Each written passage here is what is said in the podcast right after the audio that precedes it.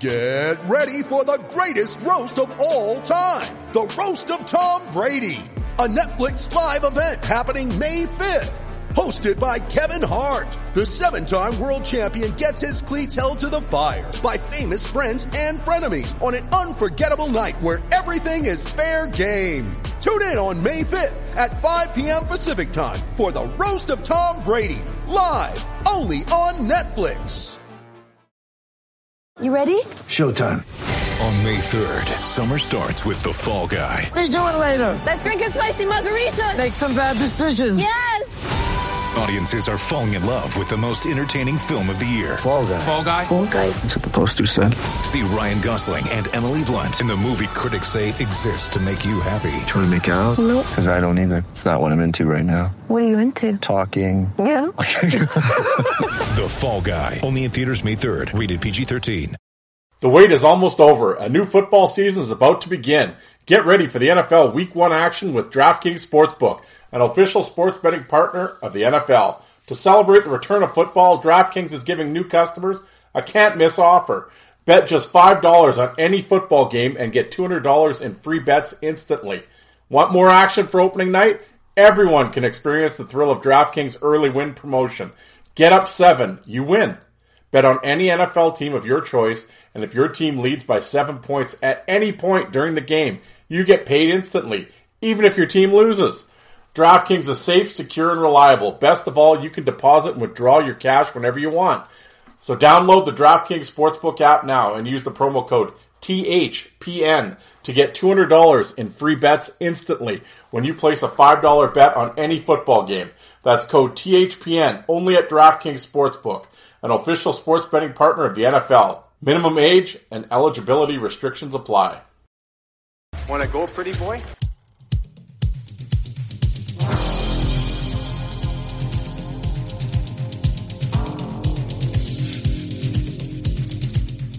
Two minutes by yourself and you feel shame, you know, and then you get free.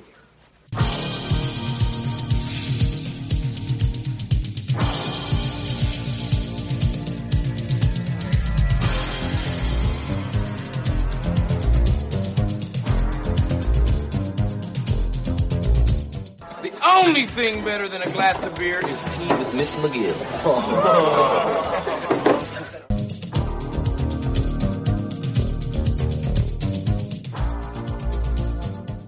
And welcome to the Fourth Line Voice Podcast. My name is Darren. Thank you very much for tuning in. Episode 239 of the Big Show, some enforcer based podcasting coming at you, brought to you by the Hockey Podcast Network. How's everybody doing out there? Sorry, folks, a little late today. I know normally you wake up and uh, and and the uh, and the episode's right in your inbox, bright and early, ready to roll. Um, unfortunately, um, I recorded last night, and uh, then afterwards, it was about nine o'clock. I went upstairs, had some supper, uh, sat on the sat on the couch, talked to my wife for a little while, and proceeded to fall asleep. So, yes. So unfortunately, and then when I woke up, I'm like, ah, whatever. I'll I'll do it after work. So you're gonna get the late Wednesday. My apologies, but here we are. It is time, folks. The sixth annual Bob Probert Invitational Tournament. Voting starts. The fir- the gloves drop September third, Saturday, coming up here, high noon. Uh, I'm really looking forward to it, and uh, kind of did the annual uh, preview show, and uh, and I was joined by two guests for this episode. Uh, Steve from when Probert was king.com. Uh, you all know Steve. He's done this a few times now. If it's, he's become a regular if for the bracket shows. And then uh, Dante uh, was nice enough to join us as well. And uh, I had Dante on um, when I did my the 200th episode, and I wanted to get him back on. Good dude, and we took this opportunity to make it a kind of a three man discussion. And and it's a long one, folks. Pack a lunch. You're in for one. Um, and that was the thing. My, my wife, I'm like, holy man, we went for a long time. She's like, well, make it two parts. I'm like, well, I can't because the tournament starts Saturday. I mean, I suppose. Well, now that I'm saying this, I suppose I probably could have done, you know, one half of the bracket today and then on Sunday done the second half because we wouldn't be at that part yet. But eh, whatever. I'll give it to you all at one time. And uh, yeah, I mean, you can space out your listening. Um, I, I'm a, I know uh, whenever I talk to Paul Ferrone, he always says he runs to the and listens to the podcast. Uh, sorry, Paul. You, you, I might turn you into a marathon runner with this one. I might kill Paul Ferrone if he's going to run for the entire length of this episode. But uh, um, anyway, welcome, guys. Thank you. So uh, this intro is going to be very short because, like I said, we I can't remember how long we went for, but it's like I it's two and a half hours. I'm pretty sure. So I won't uh, take up too much of your time. Um, yeah, outside of Five for Fighting podcast with Alec, uh, hit the YouTube and uh, hit his channel up, hit subscribe. He's got all the East Coast League fights from last year up there, and he's put up some compilations lately that are tremendous. Also, with his show, um, he's got a he just had Cole Fraser on. Uh, he's got a few of the East Coast League guys on. He's got a tremendous back catalog. by Lois, uh, Little John, on and on. You know this. You know the story. The regular listeners, you know what's up. I would, I would, I would think most of the people listening, we have like crossover, are like five for fighting listeners as well. So, and of course, Kevin Lozino. I knew Favre wouldn't. He can't stay retired, folks. Yeah, Joltin' Joe is coming back. I don't know when, but he's coming back. But he's changed it up here. He's not going to be the Islanders anymore. It's going to be a Quebec Nordique podcast. So um, I talk about it at the start of the show um, with Dante and Steve. Um, so I'm not going to name out who who his guests are because you never know if they're going to show up or what have you. But I know he's talked to a couple guys. He wants to get back into it, trying a little something different with the Nordique stuff. So I'm looking forward to that. So, oh yes, I'll be back doing the Lazito promos if he uh, if he drops something. But um, outside of that, guys, I'm not going to keep you for very long. the only thing that kind of that bugged me, and I thought I didn't, I thought about it afterwards. I had Steve on, and of course, Steve created the fundraiser to relaunch Drop Your Gloves, the website Drop Your Gloves. And he has, and it's called the Fight Chronicles. And uh, I wanted to, I, I'll get him back on. Maybe I can record again with him real quick. Maybe I'll put him on on Sunday and we could talk about the Fight Chronicles just to see where we're at. I know um, the the site is up and you can go to it, fightchronicles.com. And uh, again, it's going to take a lot of work a lot of people, uh, you know, are, are uh, going to be entering box scores and all that type of thing and fight cards. So bear with. It's not like, oh, it's, it's not like as good as Drop Your Gloves was. Well, yeah, but Drop Your Gloves was around for 10 years. You know, Drop Your Gloves looked like a shell of itself when it first started too. So, you know, baby steps here, folks. But Steve has put a tremendous amount of effort into it, tremendous amount of his own money as well. I mean, we he did some fundraising, tried to do our best to raise some cash, and we did all right. But Steve uh, really stepped up, and I mean, I think I, I've said this a number of times. I said the fight world and us fight fans and hobby collectors and hobbies, hobbyists, and just fight fan enthusiasts owe Steve a huge debt of gratitude and he stepped up, man. And we all sat and bitched and whined that Drop Your Gloves was gone, but Steve was the only one that did anything about it and took some initiative. So, um, yeah, fightchronicles.com. Check it out. And, uh, I will have him on to talk about it further. Actually, hopefully this Sunday. So, as we go into the long weekend here in September, you believe can you believe August is over already? Unbelievable. And then also I had Dante on, and uh, Dante wanted to uh, wanted me to throw throw this out there. I was not aware that he did this until I was talking to him last night about last night about. I didn't know he was this deep into it, and uh, until he talked to me about it last night, and then uh, you know, and I wanted to uh, promote him for coming on.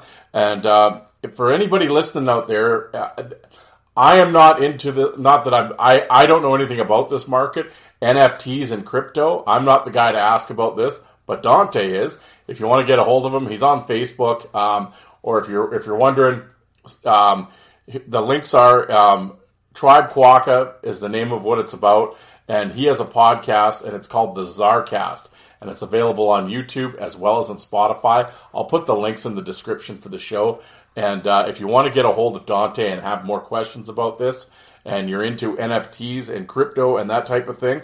Um, get a hold of me and I will put you in touch. I will be the conduit. I will get you in touch with Dante. But uh, yeah, guys, I wanted to pass that on. Dante's a good dude, and I want to help him out as any any way I can. So yeah, if you're into that stuff, definitely uh, give it a look see. Um, and actually, it's um, it's something. I mean, it's. I mean, it's the rage right now, right? I mean, and everyone's talking about it. And I'd like to. I know a little bit about um, the crypto world, a little bit. Um, I'd like to. I'll sit down with Dante a little further, and he can kind of uh, explain it to me better. But uh, yeah, for those interested, check out Dante. But um, yeah, guys. Other than that, I'm going to shut up. Let's get into this. Um, Saturday, like I said, starts on Twitter, high noon. Get if you're not on Twitter, oh, I'm just a Facebook guy. Yeah, sign up for Twitter. It literally takes a minute and a half. Just be the anonymous egg. Be I don't know, hammer of the god 69 whatever and just so you can uh, just so you can vote fourth line voice on twitter just follow the account the fights will come up every every day. There'll, there'll be the new uh, bra- or new round starts, and uh, not a new round. Yeah, I guess it's a new round. A new round of fights will start, and we vote. And I think the whole thing takes about ten days. I think ten or eleven days to declare the winner. And uh, sixty four start, and one remains. So but uh, in the meantime, I hope you guys enjoy this bracket preview show. I had a lot of fun sitting down talking with Steve and Dante. Again, I want to thank those guys for coming on. I know it was because it's a two hour time. They were like two hours ahead of me, right? So I mean, by the time we were done, it was closing in on like midnight their time. So and I mean, everybody had to work today. So I want to thank them for taking out the time and uh, and uh, sitting down and and uh, and and bullshit. And it was a lot of fun. So. I look forward to this every year. I know a lot of listeners do. I know a lot of people on Twitter do. So I hope you all get out and vote. Uh, let's make this thing trend again. I mean, there's so much bullshit going on in the world. I think we could all escape a little bit and do some, have a little, uh, enforcer hockey tournament. I think that would be fun. So, uh, get out and vote. And, uh, yeah, let's have at her, folks. Here's a, the sixth annual Bob Probert bracket preview show. I'll talk to you cats on Sunday. Thanks everybody. Get out and vote.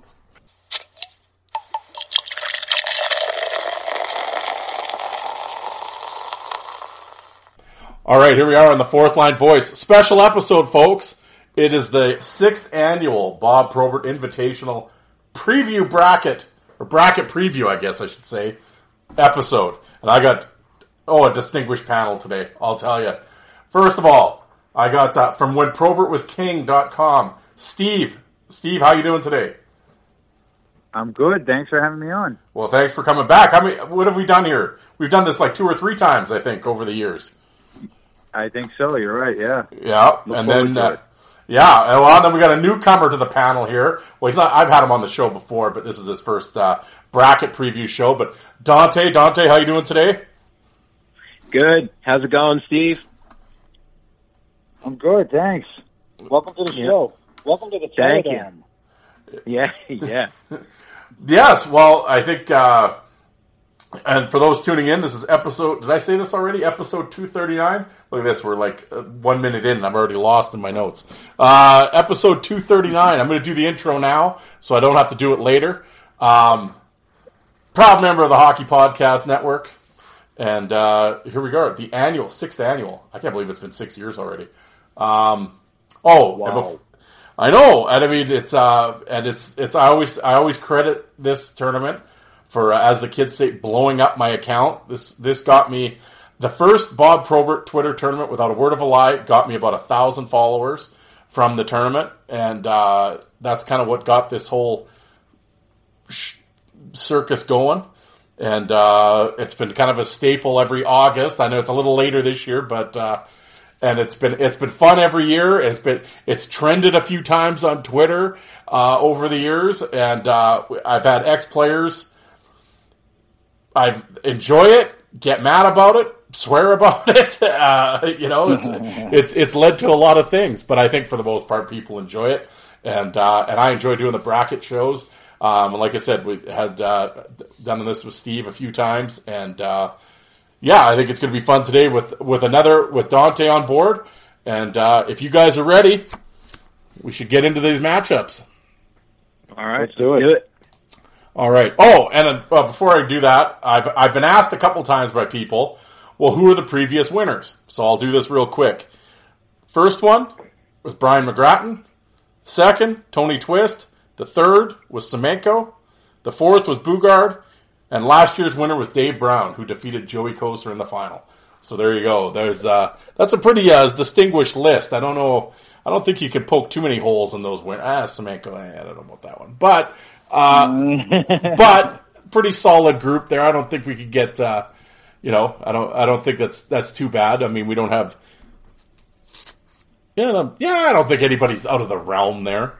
So, um, yeah. No, I feel like that list you can you can see one of those guys coming out of, out on top every single year. You know, just all depending on the matchups. They're all you know. Wow, that's all legit choices. That's true. And then for again for everybody out there, um, if you didn't see my video, once again it's 64 guys. All the matchups are computer generated. They're just each guy is numbered. I put the number into the computers, and the computer picks these matchups. So you get what you get. So for those telling me, I can't believe you got this guy versus that guy in the first round. Well, I didn't do it. The old uh, the old computer here, you know, go yell at I don't know Steve Jobs or something. It wasn't me, you know, it was the computer. Um, so, uh, uh, but I will say this year, maybe more so than other years there are some really interesting matchups this year, and there's some, absolutely. there's some real tough ones, and uh, yeah, because I kind of I I mean obviously I wrote the thing out and whatever I posted it and stuff, but I really didn't look at it hard until about 20 minutes ago before I got on the line with you guys, and I start looking and I'm like, holy shit, this is this is going to be difficult. Yeah. Um, it, it's it is. It's very difficult, and there's some really interesting matchups. And also, like when I was going through the list, there's some there's some dream matchups in here. I think. Like I went through and I highlighted ones that um, I would just love. I would love to see these matchups happen, like with both guys in their prime. So yeah, it's it's it's a very very cool list. Yeah, and I exactly, and I and I and and that's another thing. And well, you guys, we were talking about this before we got going and I mean, people are going to vote how they vote, whatever. Um, I've always sort of looked at this. So if anybody, as as we go on and you're listening to the show here, and you're like, I'm I'm giving you my thought process beforehand about how I came to my conclusions. I've always looked at this as both guys are in their like, what is the guy's prime? And it's prime versus prime, whenever that may be. That's how I've looked at it. So if the matchup did happen in real life. Yeah, but was the guy a rookie when it happened, or and the other guy was a vet, or blah blah, or was the one guy at the end of his rope and the other guy was just sort of in his prime? So it's not really a fair comparison. I always try to look at it with both guys in their primes, and that's how I judge it. That's how I do it anyway. You know, so anyway, on Steve, I'm I'm assuming that's how you would as well.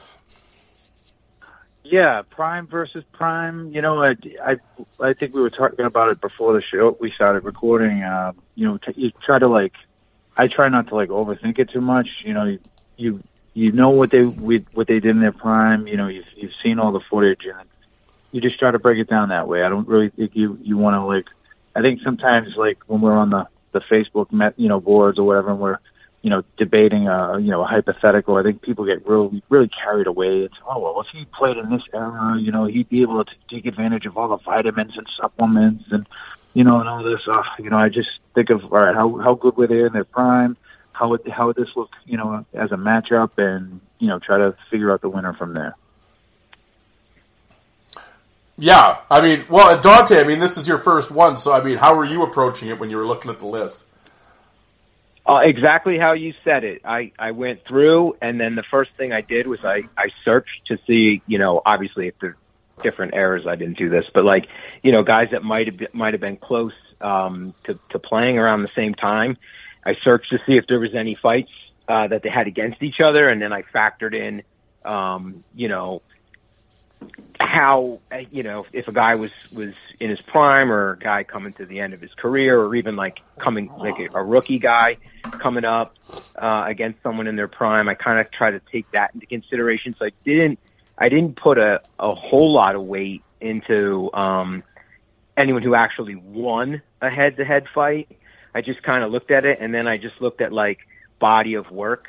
Um and if there was other like comps, like I, I kind of, that's kind of like what I called it. Like, um, you know, if they fought, if they fought the same guy, how those matchups turned out for each fighter. So I just kind of did it like that. But like Steve said, I didn't, I didn't try to get too scientific. Like there's some that I just I just kind of went with like ah, what I think happened. You know. Yep. Uh, and then there's some that I just have stupid logic for, like you know, like fight, who I would who I just wish would win, or um, you know, like the second matchup. My my logic is kind of stupid for. Um, we'll get when we get to that one, but um, yeah, just stuff like that. Yeah, I mean, well, like you said, it's just all everything's just hypothetical. It I mean, you know, like I was telling you this morning, right? I mean, really, at the end of the day, there's no right or wrong answer to this. I mean, there's no how do you judge it? It's just all opinion, right? So there's no way to judge Yeah. if you're right or wrong. So, yeah.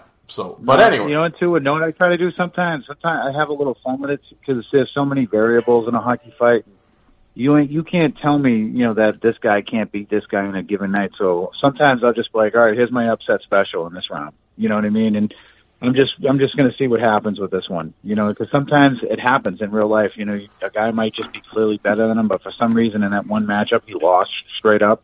Who would have thought Yep. Kirby Ragland would beat Joe Kocur, but he did. You know, so Mhm. there's your upset special. You know what I mean? It just happens. Even though on paper you think Kocur's going to cr- crush this guy, you know, it's just kind of you know, you know, one of those things. So you you want to have a little fun with it. It shouldn't just be like one of these like, no way, you know, O'Reilly beats you know Eric Boulton every single time, man. You know, you, you're, you're fooling. You know, people get so into it. You know what I mean? But you got to have a little Mhm, yeah. fun. Yeah, I, I've always said like with the with some of the guys like when they do, and you'll see this as the voting's going on in the tournament. Oh, this guy would ju- he'd end him, he'd crush him, uh-huh. and it's like, real, why why would he end him? I don't like what this was he this guy ever ended before? Like, I mean, I don't know, like you know what I mean? It's just, I mean, I, I mean, okay, you just say he'd win. I mean, why, why the, the, you know, the hyperbole that has to go into this? I don't know about killing or destroying. I mean, you know, it's like, No. oh, like, yeah, Jody Shelley would end him. Well, uh, I mean, hey, I, I love Jody Shelley, but I mean, how many guys did Jody Shelley air quote end? Like none that I remember, so I don't know why all of a sudden he's going to do it in this tournament. But all right, if you want to say that, that's fine. But it was just sort of how people get, and then of course you look, you go look at the guys. You know, his avatar is a Columbus Blue Jackets logo. Well, okay, well now I see why Jody Shelley's going to end people. So, you know, like I get it. You know, eh, it's fine. I mean, that's all part of it. But it's sometimes it kind of cracks me up. It's like ah, I think we could probably dial down the the uh, you know the what would it what might it turn out to be an attempted homicide here. I don't think it'll be that bad, but you know, but uh, yeah, no, there's nobody on this list that does not belong on it. You know, you can pretty much like if this if this um you know if this was like 300 years into the future and nobody knew what hockey fighters were anymore, and you just pick any one of these guys that that you know they were the only surviving video of a hockey fighter, like that that'd be fine. You know, Yeah. Would uh yeah. Well, that's always what like Yeah, you always these are all oh, legit tough guys. Oh yeah, it was always like, Yeah. oh yeah, because you always get like I was telling Steve, I said, and not so much this year, surprisingly, but every other year, it's like, oh, where's so and so, and it's like, okay, I mean that's fine, I get it, but it's like, who do I replace? Like, who on this list is so bad that I they Yeah. just have to be eliminated for this guy? Well, I'm just saying. Well, why- well you know, Well, I, I was curious why Danny Merzen wasn't on the list. well, I know you I were. mean, I'm still, you still haven't answered that for me. Well, I- maybe, after the show we could discuss. I don't know. I can always say there's going to be, a, hopefully, there'll be a seventh annual, and maybe you know. Maybe he'll make the cut. Maybe we'll, we'll sneak him in next year. I don't know, but yes, but uh, yeah. So always we'll see. There's always a. I mean, like I always tell people, I said there's probably like a core, probably 40 guys that'll always be on it, and then I kind of rotate 20, 24. You know, I kind of I kind of do it that way. You know, but but yeah, there's always gonna. I mean, you could make a hundred man bracket. There's going to be somebody that's worse, so and so. Okay, well, I can't make it 101. It's got to be even, man. So sorry, you know, like it just that's that's the way it is. But anyway, here we go. Enough yapping here. Let's get into this sixth annual Bob Probert Invitational, round one, the first matchup of the bracket, and it's a good one. Darren, bef- Yes. before we do that, can I can I just give a quick shout out to uh, to two of the guys you had on the uh, the last episode, the uh, the on the spot episode? Oh, absolutely. Yeah, um, William Chipaway. Um, since uh, like he's William's the reason why you like I I owe my friendship to you to William because when you were calling, you know, for some for some fans just to come on and I heard the William Chipaway episode, I was like, all right, you know, I uh, because I, I wanted to do it, and I just didn't really have like the nerve to do it, and then and then William came on, and I was like, all right, he seems just like a regular guy, like you know. So I, I love William, and I love that of all the people, when you asked to to list the most disappointing fighters, he he just got right into it. He had no problem. He's like, "Oh, you want to know who I think sucks?" Yeah, Yeah. And he just starts rattling off guys. Um, so yeah, shout out to William Chipaway. I'm always a fan whenever he's on the show. And uh, and Joe Lazito, my God, like I don't know what his uh, his future is. I can't wait to um, you have him back on, and he does, and he and he drops his his his special news, what he's doing. But that guy couldn't. He his love for that team just would not allow him to say a bad word about anyone. You could just feel it. Like he he just had so much love for that for that team. That I hope that whatever that whatever he's got going on in the future, I hope it involves the team in some way. Where like he's, I'd love to see him just work for the team in some capacity. You know, as like a color guy or a radio guy or something, because he couldn't do it. There was no there was no possible way he could say a bad word. So shout out to Joe too. Oh, don't give him any more publicity. Come on, Dante. Know, Lazito's got a giant bison heat already. Now it's just going to get bigger. Yeah. Well, I mean, yeah, I knew if I got, I'm going to make him say the five worst New York Islanders. He was just twisted in the wind. To li- listen to Mhm. him squirm, even though it was audio, I knew he was squirming. Yeah, but old, yeah, William, like a true, he stepped up like a trooper, and he was like, "I'll tell you who sucked," and he went right at it. even though he's a, Yeah. even though he's a massive Love Jets it. fan, he had no problem. Yeah, yeah. You, Searson, Lazito, I take a lesson from William Chipaway. But I can tell everybody before. Oh, look here, we're totally off track here. But I will say because Joe has already announced this, his announcement would be: I knew he's like he's like Favre, man. He's like Brett Favre. He couldn't stay retired. I knew he couldn't. He is he has ditched the New York Islander podcast, and he is coming back with the Quebec Nordiques podcast, and uh, and he has a bunch of ex Nordiques players lined up and ready to go. So yes, he is. Ba- he is back, and I know his first guest, his first guest might come up here shortly in the in the bracket. But uh, yes, he is uh, back with uh, Nordique, and like I said, and that's great as fight fans for everybody listening because um, as in depth as I like to think I get, uh, uh, it's not even a fraction of in depth. Like Lazito starts talking social insurance numbers and shit. That's how in depth he gets. I mean, Yeah. he'll he will not leave any stone unturned. And uh, plus, I think the cool thing with Lazito is plus his all his time in New York and, and around the and so much time around the guys.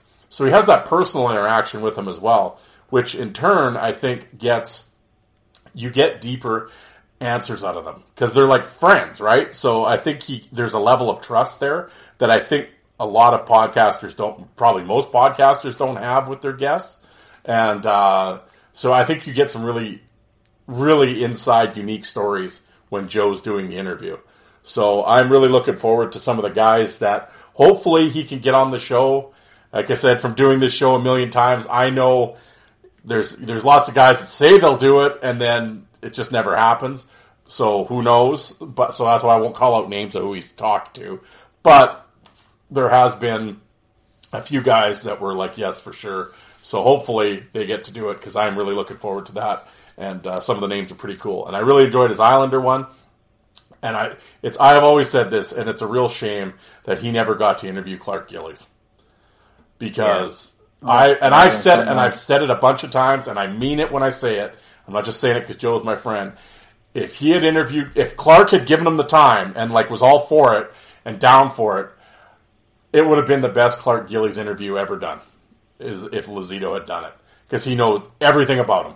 And he's the Mhm. he's the reason he got into hockey, and he was the ma- that was his favorite player. He knew everything about Gillies, and if and it's just a shame that we never got that interview because I think a lot of untold stories would have been told, and uh, yeah, so that sucked. So that he never. got- And I know there had been talk about it, and it just unfortunately, you know, Mr. Gillies passed away. But uh, yeah, that it would have been good. That would have been really good. So, but anyway, that's Lazito's news. Now that Dante's throwing a wrench into me already here with his Sorry. with his Lazito talk. Oh God, yeah, yeah. Joe, Joe, I can't even escape him on my own show. I can't even escape him. Yeah. But here we go. First round, first matchup. Big Peter Worrell versus Darren Kimble. Steve, what are we looking at here? Uh, well, I always I love Kimball. You know, it especially like for a fight fan, he's like one of those guys that you you kind of gravitate to because he liked the open style fights. You know, Yep. the, the real toe to toe style fights. You know, uh, left handed, right handed. You know, he could switch him up, and he was one of those guys that you would almost be, be impressed. Like, oh my god, I can't believe the way you know he could take punishment and dish it out at the same time, and you know, and he excelled when he was taking on guys that were like similar. You know, open. You know, offense first style. You know, going all out. You know, um, and it, it, it was kind of like a high risk, high reward. You know, he he you know upset you know a, a monster like Troy Crowder. You know what I mean? But at the same time, he's taking a lot of punishment. You know, uh, I, a, a guy like Peter Worrell is is going to be a little bit of a different kind of animal for Kimble because Worrell is a, a a huge you know fighter with a massive wingspan who wasn't into those toe to toe style fights. He wasn't into you know like those all out wars of attrition. You know, he was more of a kind of hold you at, at arm's length. You know, pot shot you from a distance. You know, uh, maybe ragdoll you a little bit. You know, and then you know wrestle away a little bit. You know, he wasn't really into trading shots all out. You know, and it you know I I know I I wasn't a huge fan of his when he you know did his thing, but you, you know couldn't really deny him. I think you know for a couple of years in the early 2000s, you know, you could argue was a top five heavyweight, you know, uh, in, in the game. And, you know, again, not my cup of tea style wise, but I really think Kimble run, runs into a lot of issues dealing with, you know, Worrell's, you know, arm, you know, just the, the huge reach that he has and just that style, just not wanting to, you know, go toe to toe. You know, he's, he's just going to hold you at bay and just pot shot you from outside. Um, if he has his way about it. And I think Kimble has a little trouble, you know, in this instance with a guy like Worrell. So I'm kind of leaning towards Worrell, and it's it really does suck. I'll say it right now because I I love Kimble. He's a warrior, and I think you know sometimes the matchups work out work out well for you too. You know, and um, but unfortunately in this one right here, it's just you know I, I struggle to to see like a scenario where he kind of pulls this one out like it's a prime Worrell is you know, is much of a beast as Worrell was. I agree. Uh, Dante, what are you thinking? Uh, Steve's wrong. No, no, I'm just kidding.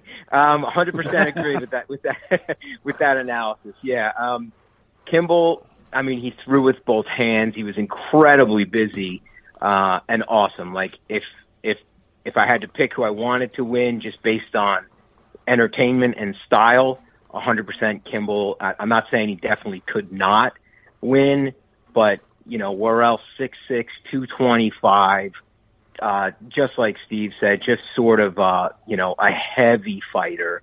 Um, and, and I just, I think, you know, Kimble would, would throw a thousand punches, but I don't know how many would, would connect with a lot of, with a lot of power. And I think, uh, Worrell just, uh, wears him down and, and I could see it kind of being one of the kind of fights where he just, you know, hasn't bent over the bench, you know, and at, at towards the end, and it's just like that. He's like kind of like leaning on him and maybe tags him late or something. But yeah, I, I give this to Worrell.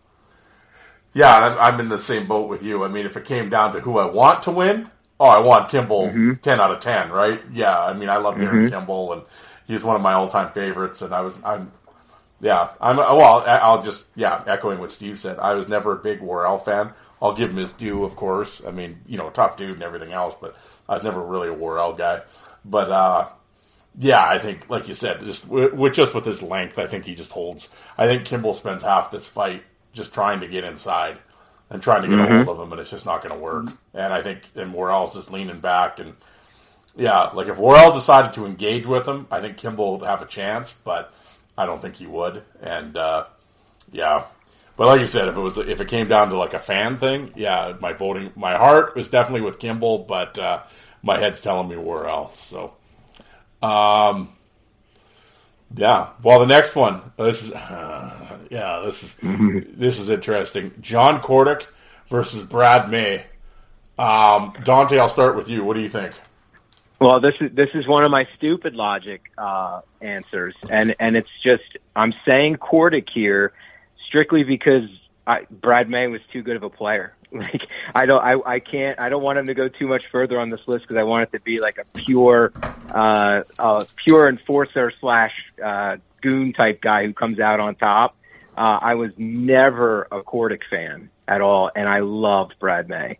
Um, but uh, I, I'm just I'm I'm giving it to Kordic just because Brad May would probably win my uh, power forward. A fighter power tournament. forward. I, I hear what you're saying. I hear what you're saying. You know, you know what I mean? Yeah. Yeah, So yeah. that, but when when you when you have that tournament, then uh, then Brad May will go very very deep. Um, Your stupid logic is saying go with the fighter, is what you're saying. Yeah, yeah, Mhm. ju- just for the sake of it. And again, it's much like the other matchup, I I, I love Brad May. Um, Yeah, so do I. he's one of the meanest fighters of all time. Like just, it was never done with him. And and uh, yeah, I, I just I, every time he stepped on the ice, you were like, okay. Um, and Kordic, I just he just had so much, so much hype around him. He, he was great, but like I don't know, just he just just didn't do it for me for some reason. Just one of those things. It's so funny that you mentioned that with Brad May. Um, uh, Chris, I know Chris is listening, old Napes there, my boy. Uh, him and I were talking about Brad May. It wasn't that long ago. And he was, I think he was up all night with the kid or something. So he was playing a Brad May DVD or going down the YouTube rabbit hole of Brad May. And he was just saying, like, you forget, because you see so many fights and it all runs together. But when you go back and you kind of watch a guy like a player DVD, so you sort of watch everything right in a row, Brad May was a mean motherfucker, man. And like he, mm-hmm. he would throw shit like guys on the ice. He didn't give a shit. Refs came in, he'd throw another one. Not not that I have a problem with that. I didn't care. I mean, a fight's a fight. You're trying to win. But he was a mean dude, man. And uh, Oh yeah. and he could go. Steve, what do you got in this matchup? This um, this this could- could be like one of the like more action packed fights of uh, the first round. I mean, you got Yeah. a machine gun lefty and, and Rambo against uh, Brad May, who's one of those guys that not an, an overly like big guy, but you know really threw it. He threw it pop, and he could you know switch hands seamlessly. You know, um, and meaner than a rattlesnake. You know, um, Kenny Baumgartner will tell you that. Yeah. And, I, and I tell you, it's just, um, he's, it, this is a really good matchup. The thing is, I mean, I love both guys. You know, it's not really like a like a fan thing. You know, but I just for some reason I see Kordic, you know, with that machine gun left. You know, just steady pouring through and pulling this one out. You know, um, for some reason I'm almost getting this Kordic versus George McPhee vibe in this fight. I don't know if it's fair to to say that, but I'm kind of getting that little feel about this fight here with uh, Kordic and May. That you know, it's you know May's going to be down, to, you know, to chuck him, but Kordic's going to pull it out. Yeah, I, yeah, it's yeah. I mean, this fight would be awesome. Um, both guys Yep. in their prime. Um, I mean, if somebody wanted to say I think May would win, I okay, I wouldn't argue with them. It's like all right. No. I mean, I get it. Um, if I'm voting, I can't vote, but if I could vote, um, I'd probably take Kordic.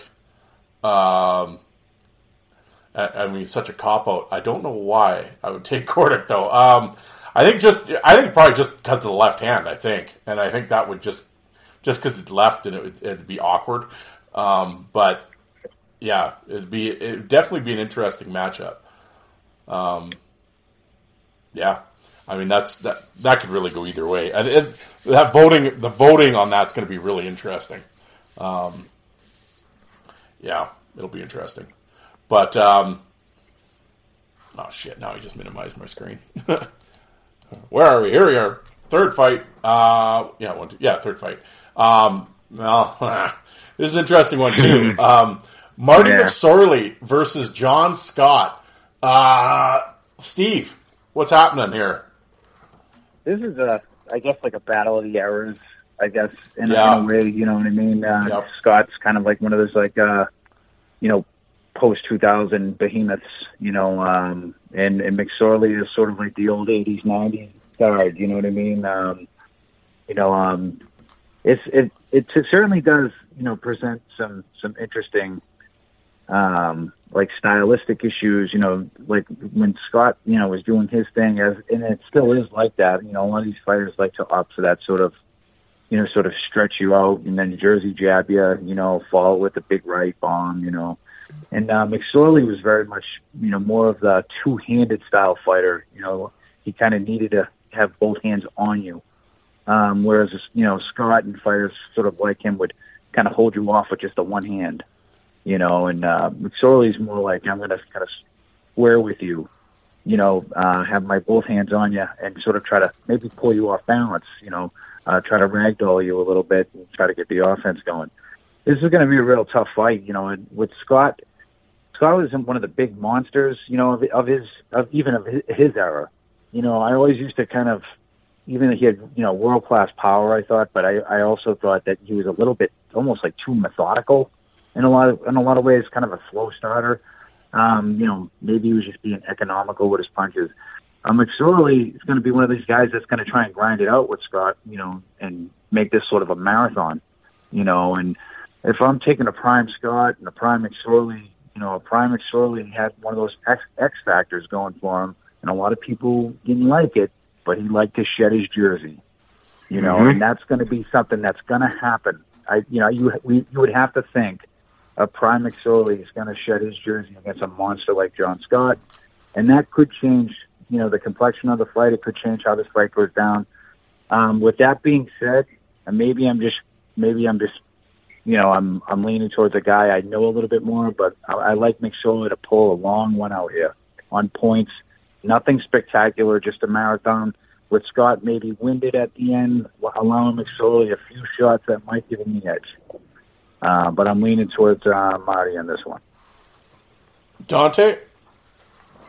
uh, and perfectly explained. Um, yeah, I feel like you know right off right off the hop, Scott's going to land a couple big power bombs, and uh, McSorley's going to go down on a knee, but he's not. You know, he's never out of it. He's going to pop up, and then he's going to stay in there, and eventually it's going to turn into a yard sale on ice with McSorley the way he is, and everything's going to be flying, and he's going to be shaking off an elbow pad, but he's he's going to keep coming. Probably going to be bleeding. Uh, he's just going to keep on coming at, at Scott, and I feel like if eventually he's going to get just tired or frustrated or just like you know what there's there's no stopping him, and I, I feel like McSorley exactly wins on points. Just he just keeps coming and coming and coming, and and it looks like in the end because you're cheering for for McSorley with that kind of thing, you know, six eight two seventy John Scott against a one ninety. Um, you know, you're you're just like cheering for McSorley in that kind of matchup, and I, and that's what I feel like happens too. He just it, it gets into the deep water there, and that's where McSorley excels, and he takes him. Yeah, I think yeah, exactly. And I think Marty will grind it out. He can he can withstand Mhm. Scott's stuff and I think and I think what the the difference that with Marty is I think he is willing to go as long as it goes, as long as it takes, and he's a and he's way meaner than John Scott is. And Mhm. and he will last this and he will he'd be yelling at the linesman to stay out of it while Scott's yelling at him to get into this. And he's had enough. Scott would be gassed as McSorley would still be, he'd be throwing shit like just that overhand. He's still, you know, the elbow pad's already slipped now over his hand, but he's still throwing shots in there and the refs are doing, and he's still throwing shit at him. And Scott's just, you know, sucking wind. And I, I can just see that happening. And cause I don't think Yeah. Scott ever fought anybody like with McSorley's, um, just his temperament. Like he was just there's just no give up, and it was just like we're gonna fight Right. until we can't do this anymore. And I and I think Scott, like like Steve said, I think it's an era thing, and I think Scott comes from, "Are you good, bro? Okay, good one," and then they separate. you know, Yeah. Whereas McSorley's like, "Fuck you, motherfucker! We're going until one of us is turning blue, and the refs are they got to carry us off." And he'll go to that length. I don't think Scott ever fought anybody like that. And I'm not saying like Marty's going to like dominate him with all these punches or anything because I don't think that would happen. But I think he would just drag and pull and yank and make it just. I think he would just make Scott really uncomfortable. And, he, would, and, he, Absolutely. and he would just last a really long time, longer than Scott's ever fight, fought it, any fight he's ever been in. And it's like, yeah, I think it would just be yeah, it'd be a hell of a battle though. Yeah, and uh, yeah, it'd be interesting. One of those matchups. Yeah, when when the computer spit it out, I was just giggling to myself. I'm like, holy shit. Again, that'll be inter- that'll be interesting to see how those how those because that's a real like you said a real era matchup. So it'll be interesting to see how those uh, how that voting goes in that one. But uh, Yeah, I, I mean, slightly different style of fighter, but like I guess like maybe like um, the closest comparable for for Scott might be like a Cam Janssen who just keeps coming and and and can go forever, you know. And and even in that fight, like Scott just pulls the jersey over his head just to like end it. You know what I mean? He's just kind of Yeah. like, all right, you know, he doesn't even hit him. He just he, he you know pulls the jersey over and the refs get in there and he's like, okay, I'm done with this. You know, Yeah. I, I feel like that's how it would kind of go. yeah, But I don't- but I, I I just think McSorley that the jersey's gone, so it doesn't Yeah. that doesn't work. oh, he's got the little two little caps for shoulder pads and. Yeah, He's- yeah, he's- yeah. and he's just yelling at the linesman to fuck off, and yeah, and they're and they will, and it's like, yeah, it'll be interesting. That'd be Mm-hmm. Interesting. Um, He always shed his jersey, but somehow kept his helmet on. I never know how he did that. Was, yeah, Yeah, he always had that little fact. On. I'm like, how did he keep it on? Like, yeah. How big is that neck hole? Nothing else on, but That's true. Yeah, his helmet always did stay on. I mean, for all that helmet was worth, I mean, that's you know, I, I, I mean, that's what you may as well just have a fucking plastic pop bottle on your head for what a joke Yeah. is going to protect. But yeah, but uh, why do I keep minimizing my screen?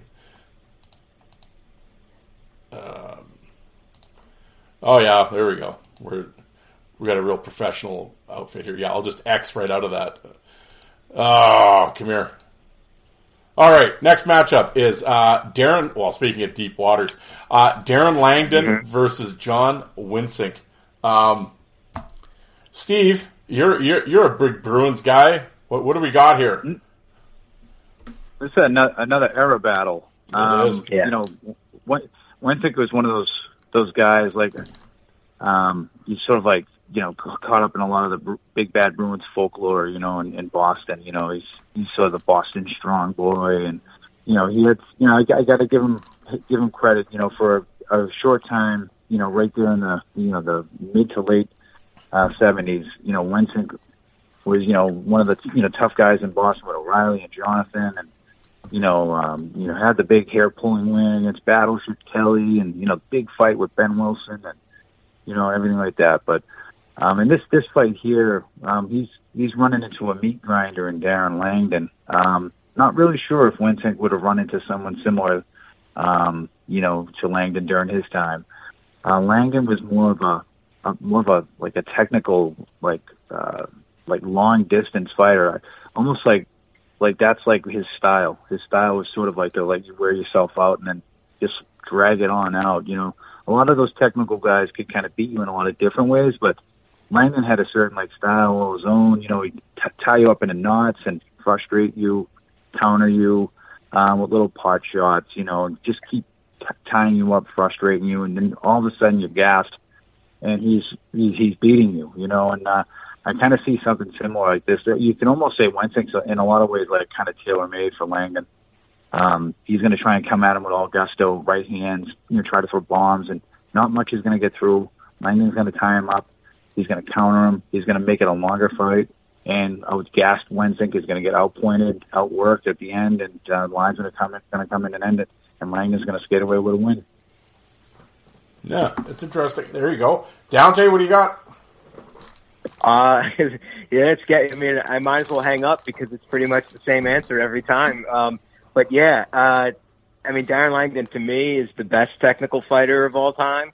Um, you know, he he was the master of sort of that that seatbelt jersey jab where he would, you know, a lot of guys do the jersey jab, but he had a he had a little kind of like a different spin on it. He'd actually he'd let he'd let it go. Like he'd he'd have he'd have his left hand on your jersey and have you stretched out, and then he'd actually completely let go of the jersey and hit you with like kind of like a six inch punch there, like real quick, bang, you know, right in the mouth with that, and then he grabbed the jersey again and and keep control, and it was like it's a really cool little technique. You don't really see a lot of guys do. Um, but yeah, I mean, I don't, I can't claim to know a lot about Wensink. It's a little bit before my time as far as fandom. Um, you know, I watched as many videos as I could find.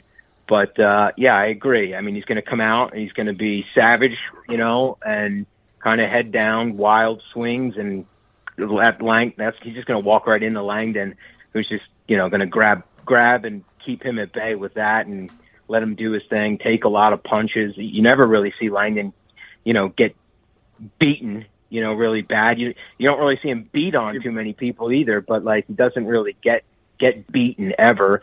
And so um yeah, I give this to Langdon uh Langdon by decision. Yeah, no, I'm with you on that. Like, I think I think he just frustrates Wensink, and uh, Lang- Langdon always inter- uh, I was yeah, I've always like yeah, Langdon was an artist when it came to fighting Yeah. in hockey, and it was just like like you said, both hands, undersized guy. I what is he like six one, two hundred? It's like, but it was interesting because he would he could didn't matter who it was or how big they were. He seemed to just like he could control it, or at least control what they were going to do to him. And it was like, um, yeah, like you said, he's not going to murder people or anything or just overwhelm them. But it's just like I think he just frustrates you. Uh, Fighting Darren Langdon, I think, would be a very frustrating experience because it's like you know he's there, he's not big, he's not intimidating, he's not like he's gonna, but it's just I think he'd he'd have you so wrapped up that it was like. But meanwhile, he's it would it would seem like he's holding you, but he's still hitting you, and but with like Yeah. annoying shit. And it's like I'm trying to think who I had on the show that fought him. I can't remember who it was now. I want to say it was Mike McWilliam, but maybe not. But it was like, um, yeah, like he said, by the time it was done, you'd swear Langdon had three arms because he's like, I'm I'm thinking I'm holding him, and I've got him by the crook of his arms, but somehow I keep getting hit in the mouth. And I don't know. How, I don't know what's happening here. Like I think I have him, but I don't. And it's like, and he said it was just really frustrating. Um, yeah, it's, it was like, he- yeah, who the hell was it now? It's bugging me. He said it was like fighting Roberge. He said it was the same thing fighting Serge Roberge. It was like, it was really frustrating.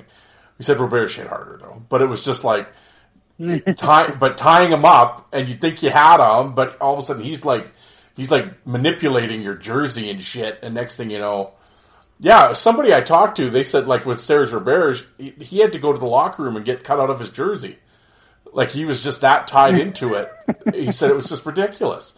And he's like, I don't know how he did it, you know, because it's not like I'm standing there letting him, but I don't know. But he goes, there's just some guys that they're just artists, man. It's like, and Langdon was one of those guys. And I could just see him doing it to Wensink. And, cause he'd be like, try, like you said, he's that wild, try to go, you know, pull the hair and swing and let's go. And I think he would just get tied up and it just would not go his way. But yeah, that'd be an interesting matchup. But, um, all right. Well, the next one. Ah, these are two big dudes colliding right here. Two big horses. Chris Simon and the late, great Todd Ewen. Um, Dante, I'll start with you on this one. Simon and Ewen.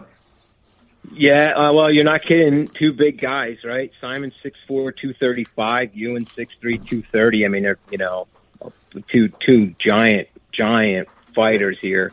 Um, but they had, you know, they do have some some head to head action, and you know, uh, Simon when he's with Washington versus Ewen when he's with um, you know the the Ducks, and Simon just takes them apart. So, um, you know, I, I think Ewen was a hell of a fighter and, and, and one of those like just really, really entertaining fighters. You, you know, he, he always gave it every time. But, uh, yeah, Simon, uh, Simon just had, Simon had that like, oh my God, like when he, when he came out on the ice and you just saw that long hair and just, you know, just, just going to throw those lefts from hell and just my God. So yeah, no, I give this one to Simon. He he he destroyed him in that one fight, and I think he would he would probably do that pretty regularly. Steve, what do you figure? Uh, you know what? It's, it's uh, pretty much the same thing. I mean, I saw the Simon Ewen matchup, and the first thing I thought of was that that fight. I I want to say it's from when um, Simon first went over to Washington. Um, Mhm. He he was uh, you know in Quebec, Colorado. He was like a phenom on the rise, but he wound up having some you know a couple you know rough years you know fight wise um, in Washington, but against Ewen, he didn't have uh, you know a real difficult time. He kind of just battered him and ragdolled him, and you know that was the end. But I just keep thinking of that one fight when I when I think of this matchup. So a lot of times, if there's compelling video evidence, I guess you know it's you're almost kind of like inclined to go with that. So. And I, and Simon, I mean, and not even saying that Simon in his prime against Ewen in his prime, I'm still going with Simon. But I just, I keep seeing that the, that clip of their actual fight going through my mind, and you know, um, I'm, so I'm taking Simon in a clear victory. Yeah, like I yeah, like I would say, a, a prime, healthy, long hair Undertaker looking Simon in a, in a in a pissy mood, throwing left hands. It's like yeah, that's a bad Mhm. night. That's a bad night for most people. I don't care who it is. And uh, yeah, it's a shame with Simon with the shoulder injuries, and that really kind of halted his career as kind of as a fighter um, or a dominant fighter. And uh, yeah, which is too bad because it would have been interesting to see a few more years of the Colorado version of Simon, that Quebec into Colorado version of Simon. That would have been interesting to see him go longer like that. Um, but uh, yeah, I, I and I like Todd. I like both these guys and Todd Ewen. Yeah, big tough dude. I mean, you know, made it. You know, made his. Well, he always says he made his career one punch in Probert when he was the rookie of St. Louis, and uh, yeah, Ewen was a you know again another guy that had a lot of injuries though, a lot of hand shit, Yeah. and unfortunately, but uh, entertaining when he just and you know had a long career, and um, but yeah, I don't see him standing up very well like to a to a primed up long haired Simon. Nah, it's gonna be a it'll be short. I think I think Simon would take this one pretty quick, but um, this next one, I mean, you talk about all out war. Bob Nystrom versus Shane Churla. This another one. When this came out, I was like, "Wow, all right." Yeah. Uh, Steve, what are you thinking? Uh, well, we got a an era battle, but you know, 2 Mhm. you know perfect styles. You know, um, you know when you, you when you look at how these guys you know would throw down in their respective era. You know, Churla was like you know like a machine gun toe to toe guy. You know, and Nystrom was you know very similar, all out. You know, chin right right there. You know, willing to take your best shot. So this is going to be a, this is another one of those great action packed bouts that we're going to see in the first round. Um, I, I love this battle. You know, it's it's funny when you try to do these like era battles, but you know, there's not a, there's no common like opponents. You know, it's really hard to to do anything. You basically just try to wing it. You know, on on what you know from the footage, and I just think that you know I see a couple of really good exchanges, toe to toe style exchanges. You know, rapid fire machine gun from these two guys. This fight starts off as a war. Churla tries to readjust, but Nystrom just keeps on coming. That's one of the traits I loved about Nystrom. Um, you know, Thor was relentless in a fight. He would not stop. You know, that was one of the things I liked about him. He'd even start, you know, throwing headbutts. He couldn't get loose enough. He was just one of those guys. And I see this kind of this fight developing that way. Uh, you know, it's going to be uh, you know, some good toe to toe exchanges, but Nystrom pulling this out, just relentless, all out, finishing strong. Yeah, Dante. Yeah, uh, yeah. Again, great analysis. Uh, I mean, this is this is like these two guys. This would be like fighting themselves, right? They're six one, two hundred even, both guys. Um, and to me, if this went, if they had ten fights, it'd be five to five. That's how I. That's how I think it is. They they both are just absolute savage fighters, just throwing both hands, just nonstop. They're going to a bunch um, you know, and then whoever's whoever's standing at the end is, is going to be the winner, and it's going to it's very very even. Um, I went with the, this is my this is my uh, this is my Joe Lazito gift. I went Nystrom on this just for Joe's sake, but uh, yeah, it's a it's a it's a pick 'em for me. Yeah, I mean, I think it's one of those fights where I think these guys are more interested in just like punching. Like they're not, Mhm. you know, you know what I mean. Like some guys are be like, okay, I'm throwing a few, I'm going to tie him up, and you know, I'm going to get the air quote win. I don't think that really went through the head of like Shane Churla and Nystrom. I think theirs is more just like I'm going to do some damage to you, and I'm just going to Yes. punch. I see your face, and I'm going to punch it as fast as I can, and you know, if you want to hit me a bunch of times, that's fine too, and then that's good.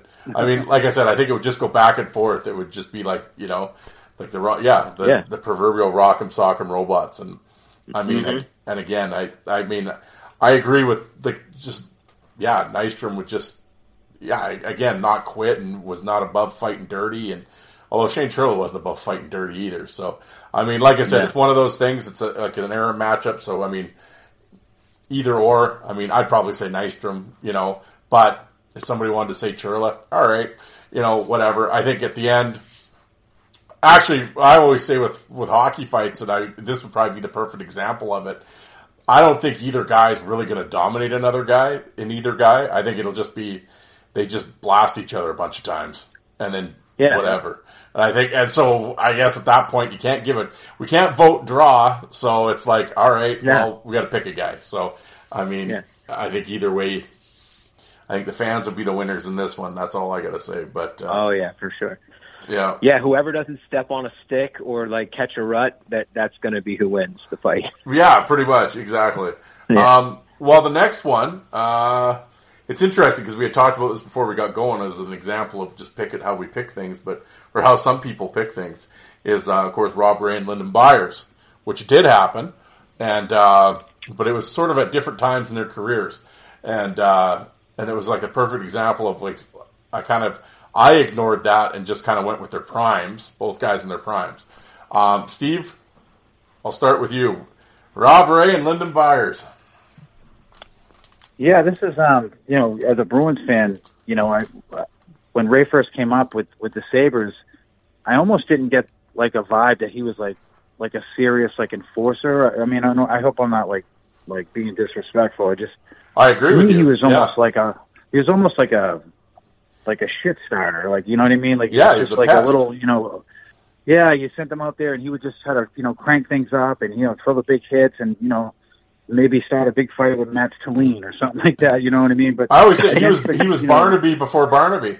That's what I thought. Uh-huh. yeah, you know, yeah, exactly. That, that when he first came up, I remember, you know, like I thought more highly of guys like Gordon when they they rolled for Buffalo or or Maguire. You know, Rob Racy more like a, a super pest. You know, but in those in those first few years, and you know, again, not to be disrespectful, but he had his, you know, he took his lumps, and uh, there is, of, of course, he fought Byers, and Byers was, you know, his, you know, sort of prime rumbling, you know, Boston Bruins enforcer, you know what I mean? And that was sort of a, you know, a good time for, you know, Bruins tough guys at that time with, with that whole Miller Byers scene, you know, and seeing, you know, Byers landing those nice uppercuts and that little up, upper, you know, over under thing, you know, and everything on, on, on a clearly overmatched Ray, you know, you don't realize that just a few years down the road, Ray's, Ray's a killer you know, he he becomes a different fighter. He has more confidence. You know, he's he's thrown with you know with ferocity, and he becomes like a different guy. I'm not saying that Ray is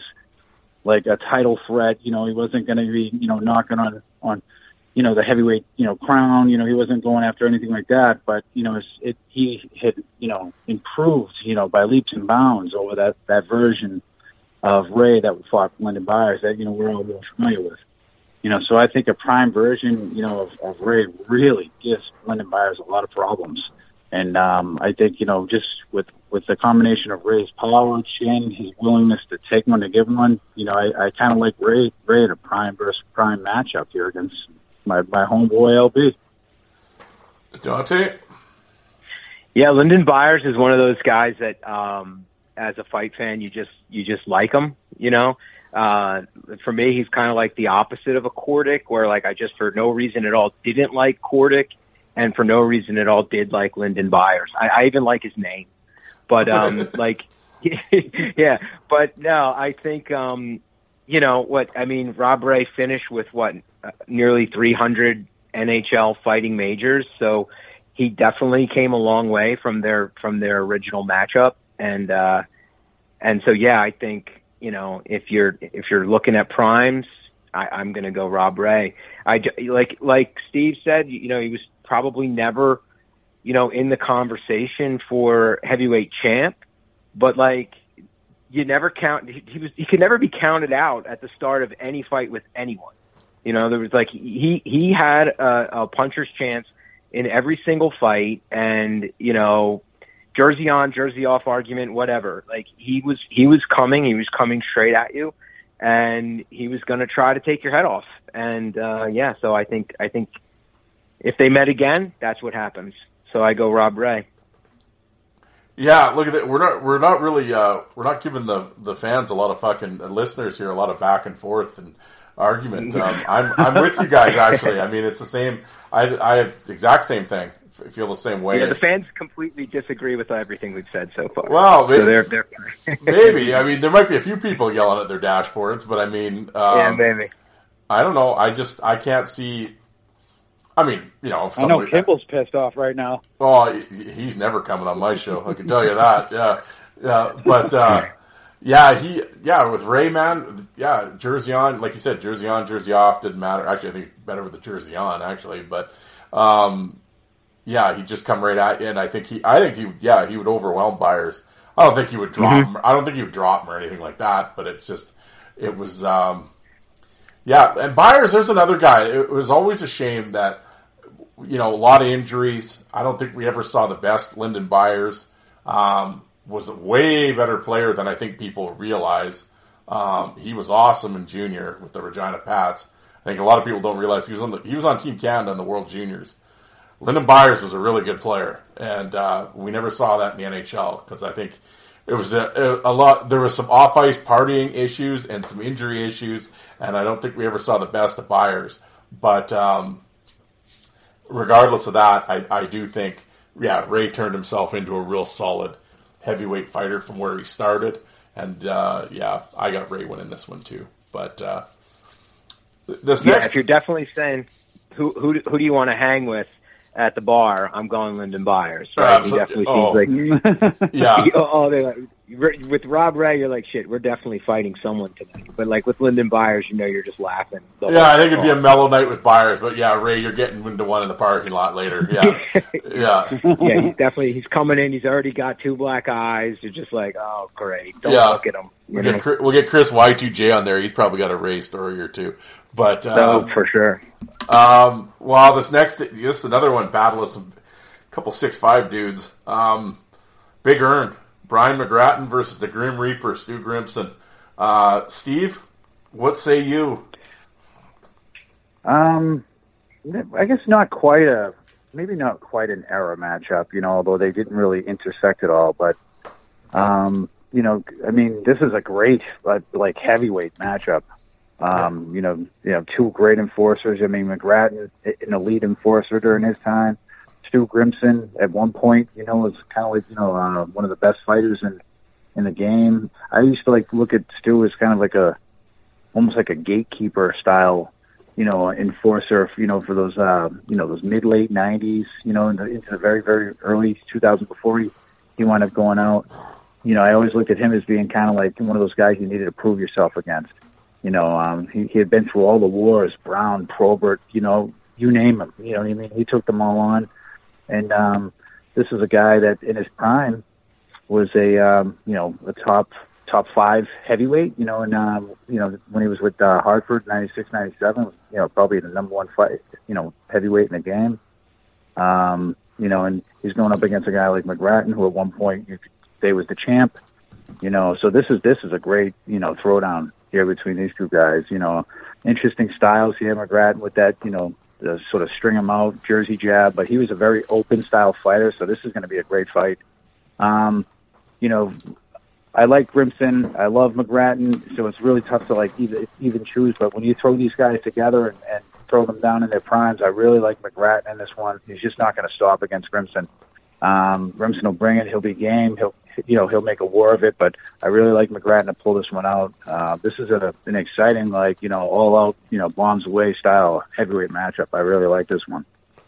But McGrattan's my guy. There we go. Dante? I I, th- I thought for sure he was going to go Grimson, and we would have our first um, our first variant here. But no, um, yeah, I mean, arguably at at different times, the heavyweight champ for both of these guys. This is one a matchup that I highlighted uh, as one as a dream fight. Like I would love to see this fight go down. Um, I just think McGrattan is just a little bit meaner. I know Grimson could go off, um, and and definitely had a, a seriously serious mean streak. But I just feel like McGrattan is just kind of like the meaner of the two. Um, even in that like famous Shane Churla thing where he's got the broken orbital bone and he just keeps coming at Grimson and like you could see he's just kind of like, no, man, you know, and eventually he just has no choice. But like, I, I I don't think you'd get that from McGrattan. I think he would have clocked him right away. So, um, yeah, I, I go, I go McGrattan too. And I would love it. I would love this fight. I, I wish this happened. Oh, this fight would be tremendous. And here we go. I am actually going to differ with you. I'm going to argue with you guys. Yay! Good. I'm glad. I'm actually taking Grimson in this one. Um, just do the only reason I'm saying this is just I I I just think Grimson's. I think he just. I think I get yeah. It's, it's kind of an era thing. I think Grimson just had just fought tougher guys. I think he just came through some more wars than McGrattan did. Yeah, maybe he didn't. Now that I'm saying it, yeah, but I, think he did. I think just with all the battles with Probert and Brown and all these guys, I don't think McGrattan kind of ever kind of faced that kind of thing um, on a continual basis. I mean, McGrattan fought the toughest guys of his era, and his fight card was really good. I think it's just Grimson just did it over and over again, um, and was probably arguably the champ a few years. And I mean, I can't say they each have le- they don't have length on each other, so I mean, it's pretty much an even matchup size wise and reach and everything. Um, I don't know. I, ju- I just think Grimson's just got just got the hammer coming a little bit, and uh, I think well, McGrattan's kind of jersey jabbing a little bit. I think Grimson's kind of dropping some bombs on him, and um, it, again, either way, I mean, like I said, you guys went with McGrattan. It wasn't like, oh, you guys are crazy. Like, no, I mean, I could I could see that too. I love both these guys, and McGrattan's Yeah. actually one of the I always say one of the few guys kind of from like whatever you want to call it, the new era. Or kind of the last era. I don't know. Steve, I know you're, you know, with all your writings and stuff and everything else, and I think you and I have had this discussion. Would you say Brian McGrattan was sort of like the last air quote champ? I guess the last battle tested champ, like Yeah. you know, where he when he was fighting, there was like really like legitimate competition still still around. You know, Yes. um, and I really hate to say, it, I don't mean to belittle anybody, but like a lot of people say, like Ryan Reeves is the champ, but there's really not not a lot out there. You know, like you know, especially with the way the game is now. There's the the day of the specialist enforcer seems to be behind us. You know, there's those purebred fighters just aren't around anymore, and so it kind of, you know, kind of knocks Reeves down a peg. You know what I mean? So, I I always kind of view I, I jokingly, I guess maybe, or maybe nostalgically refer to McGrattan as the last champ. Yeah, well, yeah, so do I. And it, and it's kind of, uh, yeah, and it's the same with Reeves. Not to downgrade Reeves, it's just a different time. There's a different mindset around the game and whatever. I always say, I've said it on this show a bunch of times. I'm like, the toughest guy in 2022 hockey is playing in the American League. I think Brett Gallant's the toughest guy in hockey. And he's not even in the That's a tough NHL. dude right there. Yeah. That's a tough dude right there. Yeah, and I think he can take a round out of Reeves. You know, so it's like, but whatever. He you know. brings it too. See, that's another thing too. He ain't, he ain't calculating. He ain't being methodical. He's going to bring it. That's what I like about him. How, especially if that fight went down, I'd love to see that. Oh yeah, well yeah, Gallant's a mean prick too. Like I mean, he'll open up on you and like go. It's not. Yeah, he wants to fight. Like it's not. Good luck, bro. Like no, it's like we're, Yeah. we're fighting. You know. So, um, but yeah, to go back to like I said, if somebody wants to take, well, you guys did take McGrattan. Okay, I mean, I agree. You know, it could go either way. I just think, I just think Grimson's got more power than McGrattan does. Um, and I, I don't know. I just think it would, it would be good, but for the sake of difference, I will take Stu. But, uh, there we go. I think that was the, uh, well, there we go. That's actually the first bracket. Um, just, all right. Well, that's the, uh, the, fir- the first, uh, bracket, section of the bracket, so to speak. Um, moving into the next one here. Uh, this is a good, this is a good one too. Uh, Colton Orr. That's Colton Orr, folks, not Bobby Orr. For the one guy out there, I'm not putting Bobby Orr in this. Um, Colton Orr versus Jim McKenzie. Um, Dante, what do you got? Again, another another one I'd I'd love. Um, very very evenly matched guys. You know, both you know six three, six four, two twenty somethings. Um, both guys can switch hands uh, easily. Um, you know, and I think uh, I think McKenzie said like he you know he sw- he's he's primarily righty, but then you know he got used to like in junior he would he would hit guys so many times with his right that it just got sore, so he started just switching up to his left so he could just land more shots, and and that's how he kind of became like sort of like a a two handed fighter there. Um, this is just a this is just a fanboy thing, you know. I'm a Rangers fan, so uh, I go Colton Orr for no reason, just just because he's a Ranger fan.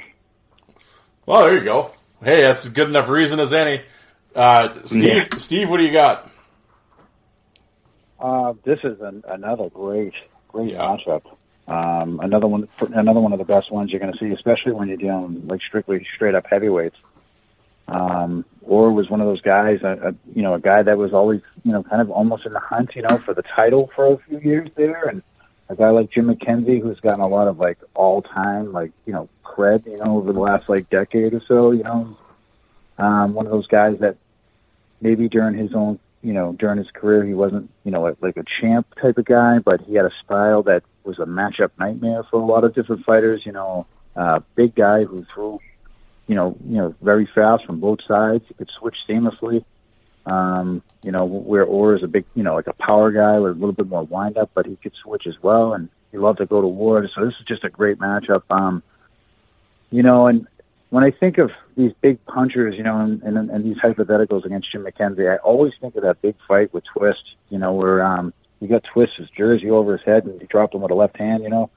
I always Mhm. think about that, um, you know, because I saw it, it, McKenzie ate a couple straight up bombs, like flush from Twist, you know, um, and just kept coming, you know what I mean? And, and little things like that, when you see, you know, footage of that, it impresses you. And, you know, and then you, when you work on these hypotheticals, you, you kind of look at how that might play out. And I really like McKenzie's sort of, um, you know, all out, you know, speed attack, switching hands, you know, kind of bringing it to Orr a little bit. And, you know, Orr weathering the storm, not getting, you know, you know, too hurt or anything like that, but getting kind of worked a little bit, you know, by McKenzie's fast hands. And I kind of, and then I, I, I see McKenzie. McKenzie was like one of the first ones to kind of like, you know, like stop a fight before it was really over, you know, and he would just sort of hold on, you know, and almost give you a little time to kind of get get a little bit more mad and get back into the fight. He was, he was like one of the first kind of like, hey, bro, you know, good fight, bro, kind of guys. Yeah. You know, um, he, he- I always that was the one thing I didn't like about it. You know, about him as a you know a fighter. He, he was almost like too nice a guy. You know, for that era. Although he would probably fit perfect in Orr's era. You know, as far as temperament. Um, but I do like Don McKenzie in this one. This is a great matchup. Yeah, I yeah, I agree with you. Um, it would yeah, definitely a great matchup. I got McKenzie as well, and I kind of I, I I likened it to the Twist McKenzie fight because I think Orr, although Orr didn't throw quite the big looping punches like Twist did, he did throw kind of those like the big haymaker kind of punches, and I think McKenzie Yeah. would just get inside on that and like land three to every Orr's one, despite or maybe landing some really good ones. Uh, I think McKenzie would just sort of soldier through it, and um, yeah, I think I don't think either guy's going down, but I can just see McKenzie just kind of you know rapid firing to get the win. But uh, yeah, this would be a hell of a matchup, man. But um, Yeah, so that fight that you're referencing, I, I mean, I could be crazy here, but like, um, I had, I had, you know, back in the day, one of those VHS, and I don't know if it was like the year or if it was a twist VHS or what it was from like the uh, Tough Guys fight tapes. And I remember Twist at the time of this fight, Darren and I always talk about like different like uh, fighter tricks and things.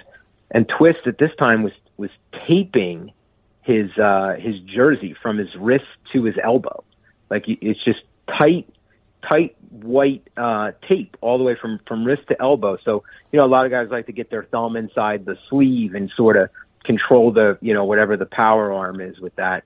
Um you couldn't do that because he had these, you know, it, it was just these pipes just coming right down the pike there. Um and in that fight, you know, McKenzie gets that jersey over and there's when you have your jersey taped down like that, there's no way to pull out of it. There's nothing you can do. And he smokes him with that shot. And so, I- and then I remember like after that, not seeing Twist do that anymore. So do, do you guys remember this or, or is this just something I kind of fabricated in my head? well, I mean, no, I've, I've, I've I've actually never heard of this particular angle. You know, I, like I've never like this fight is just been gr- just sort of like a standalone great fight. You know, like a Mhm. one of those like almost like highlight reel style fights. If you bought a greatest you know hockey fights tape from that era, you know you'd probably see this fight on it. You know, but I never really.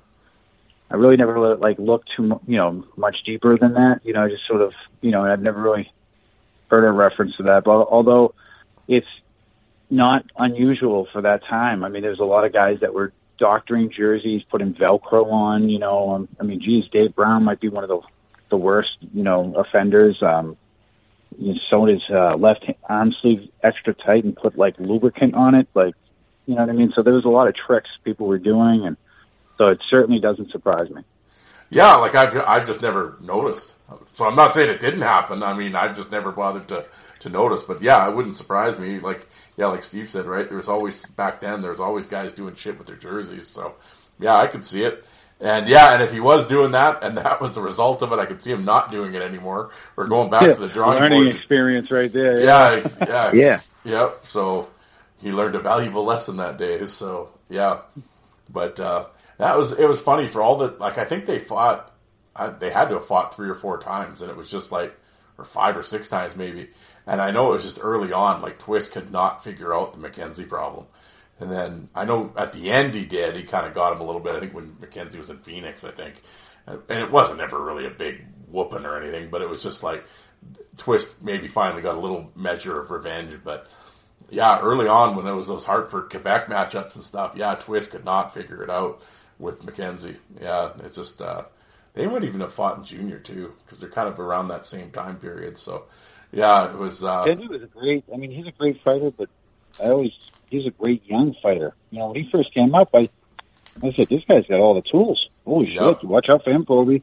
You know, Yeah. that's the first thing I thought about. He didn't really seem to maybe take those leaps and bounds, but you saw you know little glimpses of it in some of his fights. You know, I remember him tuning in Lakota, and I I remember I liked Lakota. I was like, wow, you know, he kind of he kind of served him up real quick. I'm like, this is a tough dude. This guy, you know, if you know this guy McKenzie's no joke. Then you see him in the fights with Kordic, you know, and you're like, wow, you know, uh, this guy, this guy's going to be something else, you know. But he, I don't know if he just didn't get the the playing time or the the consistency, or you know, but he never really seemed to creep into that like champ conversation, you know, very much. But he certainly had all the tools. Yeah, he did. Yeah, he did for sure. Um, well, the next one definitely an era matchup. This would be interesting. Dave the Hammer Schultz versus Eric Boulton. Uh, Dante, what are you looking at? What are we looking at here? Oh, I know this is going to be an unpopular one. I think. Um, you got Schultz at six one, one eighty five. Boulton at six foot two twenty seven. Just a thick dude. Um, I, I, I'm just. I might be crazy, but I am not a Dave the Hammer Schultz fan at all. I don't. I don't. Uh, I don't like the way he fights. He was, you know, I'm okay with some dirty fighting once in a while, but I feel like that's like it was. You fought him, you fought the whole Flyer team, and you were gonna just get headbutted and your hair pulled and elbowed, and like it just, I just didn't really, I, I don't, I don't like appreciate him as a fighter. I, I appreciate what he did um, for the fight, you know, position, but like, I just don't, I don't like them. and I, I think uh, I give this win to Boulton just because of size and because I don't like Dave Schultz. Fuck, look at that. Damn it. With some authority. Fuck Schultz. Steve, what do you Yeah, Steve, what do you got? We're good. I'm asking a Bruins guy what he's got about Schultz. We'll see here. Yeah. Well, um, well, you know, Schultz, I know, like it's funny because you know, like you said, he you know did a lot of dirty stuff in fights and headbutted and pulled hair and you know all that stuff, and you know, he was kind of like a showman too, you know. But you know, I always, whenever I just see the name, I just think of he's probably the greatest villain Yeah. of all time. Like you know, Mhm. and he, him, him, and the, I don't, I don't want to just say himself because he had a whole pack behind him. But he and the Broad Street Bullies, you know, together they really changed the face of fighting. Um, and to me, there's sort of like an impact there that almost transcends just, you know, like his own era itself. You know, we, whenever we talk, talk about the '70s, the first guy you think about is, is, is Schultz. You know, so he has that kind of impact, and his fighting style it, it was in a straight up fight, in my opinion, was was pretty basic. You know, put his left hand on you, control your arm, or or or your you know, your that part of your shoulder and just try to work the rights in. That was more or less, you know, Schultz's, you know, thing. But you know, I remember him, you know, battling a, a young Behn Wilson to a draw. You know what I mean? Like, you know, so it's he, it's not like this guy. You know, he was just, just sort of like a a myth, you know, or pumped up. He had definite skill. You know, he does have some victories under his belt. You know, so um, you know, but in this matchup against Boulton, I, I love Boulton. During his era, Boulton was like a you know a great light heavyweight. You know, like a an enforcer, but not like your main guy. You know, like kind of a guy that you could bring in as kind of like being a sidekick to a, a real monster. You know what I mean? Uh, Yep. But Mhm. boy, Boulton threw with evil intentions when he punched. Yeah. And um, for a guy like, and he was, he was kind of squat. You know, you kind of had to be in that area. You couldn't be some skinny guy like at his size. No. Then you weren't taking on the guys he was fighting. You know what I mean? But uh, Boulton, he could bring it. And, and again, maybe this is just the era matchup. You know, none of that dirty shit. You know, Schultz is going to pull is going to really save him from Boulton. You know, so I I kind of like Boulton in this one. It may be surprising me, but I kind of like Boulton to win clearly in this one. Yeah, no, I, I agree with you. Um, the thing with Schultz, I always say with Schultz, I get like I get what Dante say. I get why people don't like him. I do. I get it. Yeah. yeah. Um, at the same time, well, he did his job then. That was what he, what he meant to, was meant to be. You know what I Yeah, mean? he- so yeah. it definitely it definitely worked. Yeah, he's a prick. Yeah, and yeah, and, I mean everyone hated him, and and that was the whole thing. And I mean, he had teams so wound up thinking about him. That's why the Flyers won. And I mean, and they were successful with their gang fighting and how they did it and the intimidation. And yeah, I mean, obviously it was a completely different mindset than the '80s, '90s, and all that. I mean, it, it brought it ushered in basically the enforcer era. I mean, or, or it forced teams to. I mean, there was the tough teams before and everything else, but I think it really altered the way hockey viewed fighting and how you how you uh, built a roster. I think the Flyers, Broad Street Bullies had a lot to do with the alteration in that. So, um, in terms of a fight fan, um, an enforcer fan, and everything else, I think Schultz is one of. Uh, I can see how people would always say, you know, what's the uh, ah, what's the, the Mount Rushmore? People like to do the Mount Rushmore thing. I think Schultz could definitely be on that. Um, not for the fact that he was some great fighter, but I think for what he caused. I think maybe or his, Yeah.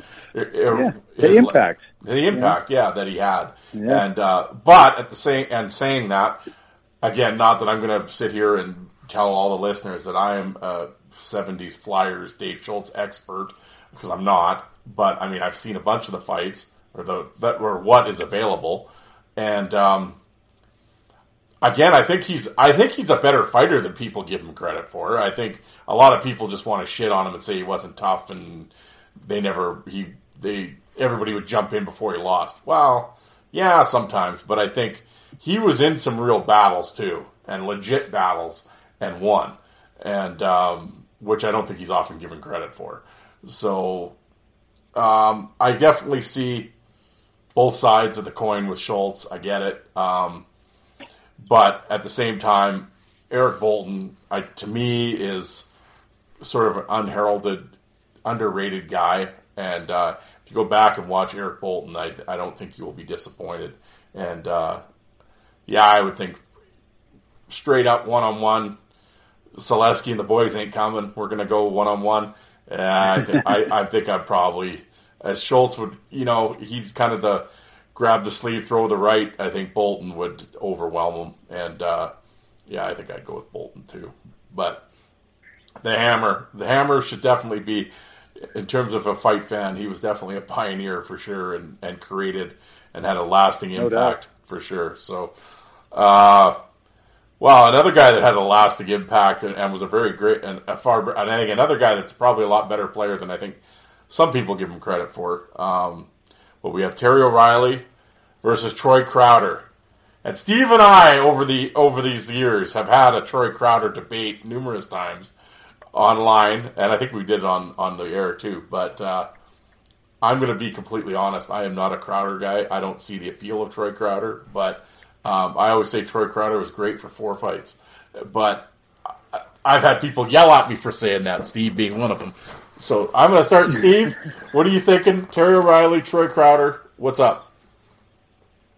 Well, um, you know, again, you know, we take these guys to, like tr- you know, you try to take them at their prime, you know, and um, you, you when you think of Troy Crowder, you're literally just thinking of you know, kind of like that 90-91 campaign. Yep. Um, that's you know the year that he, he you know he bloodied Probert. You know he had a couple of nice TKOs. You know and um, you know he, you know a couple you know some explosive style fights. You know um, and um, you know, of course you know bloody and Probert. You know they'll certainly get people talking about you, especially so early in the season. Um, you know and so you know and then apparently Crowder was one of those guys that was was talking about this you know, apparently, you know, he wanted he wanted a guy he wanted to take on a guy like Probert, you know.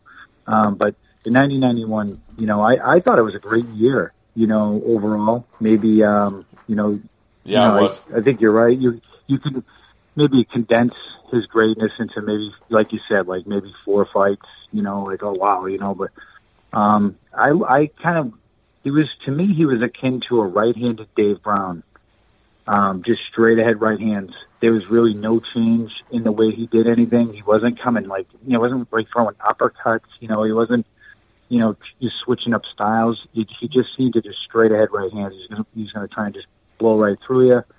Um, you know, had had some big you know big wins. You know, I thought he set you know the the league kind of on fire there for a while, and um, and even you know what was furthermore, he had a, you know that great trilogy of fights with Probert. You know, and of course, and again, you know, we had Darren Kimble who was able to finally get to Crowder, you know, before Probert got him back, you know, and it, to me it just made for a, you know, a special year for fighting.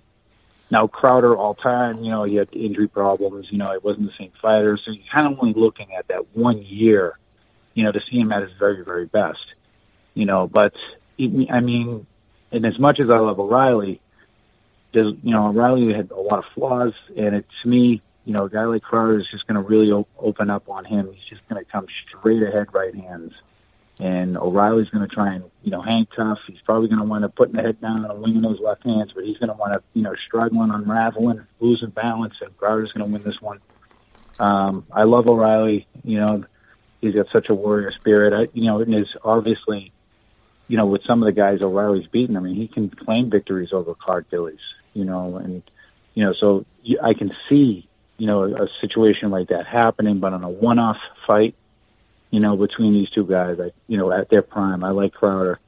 Um, you know, and there is some truth to what you're saying about, you know, maybe he is a little overblown, you know, for that 90-91 um, season, but you know, I, to me, it was one of the, you know, the, one of those special years for fighting. You know, you get to kind of see Probert at his best. You know, Probert going on a tear, and you know, this young, you know, young challenger to his throne, and you know, to see how the whole drama played out over the course of the season. And you had a guy like Probert who was a fighting champion, you know, the kind of guy that would actually go out of his way to get this kid back. You know what I mean? Like, so um, it made for a truly great year.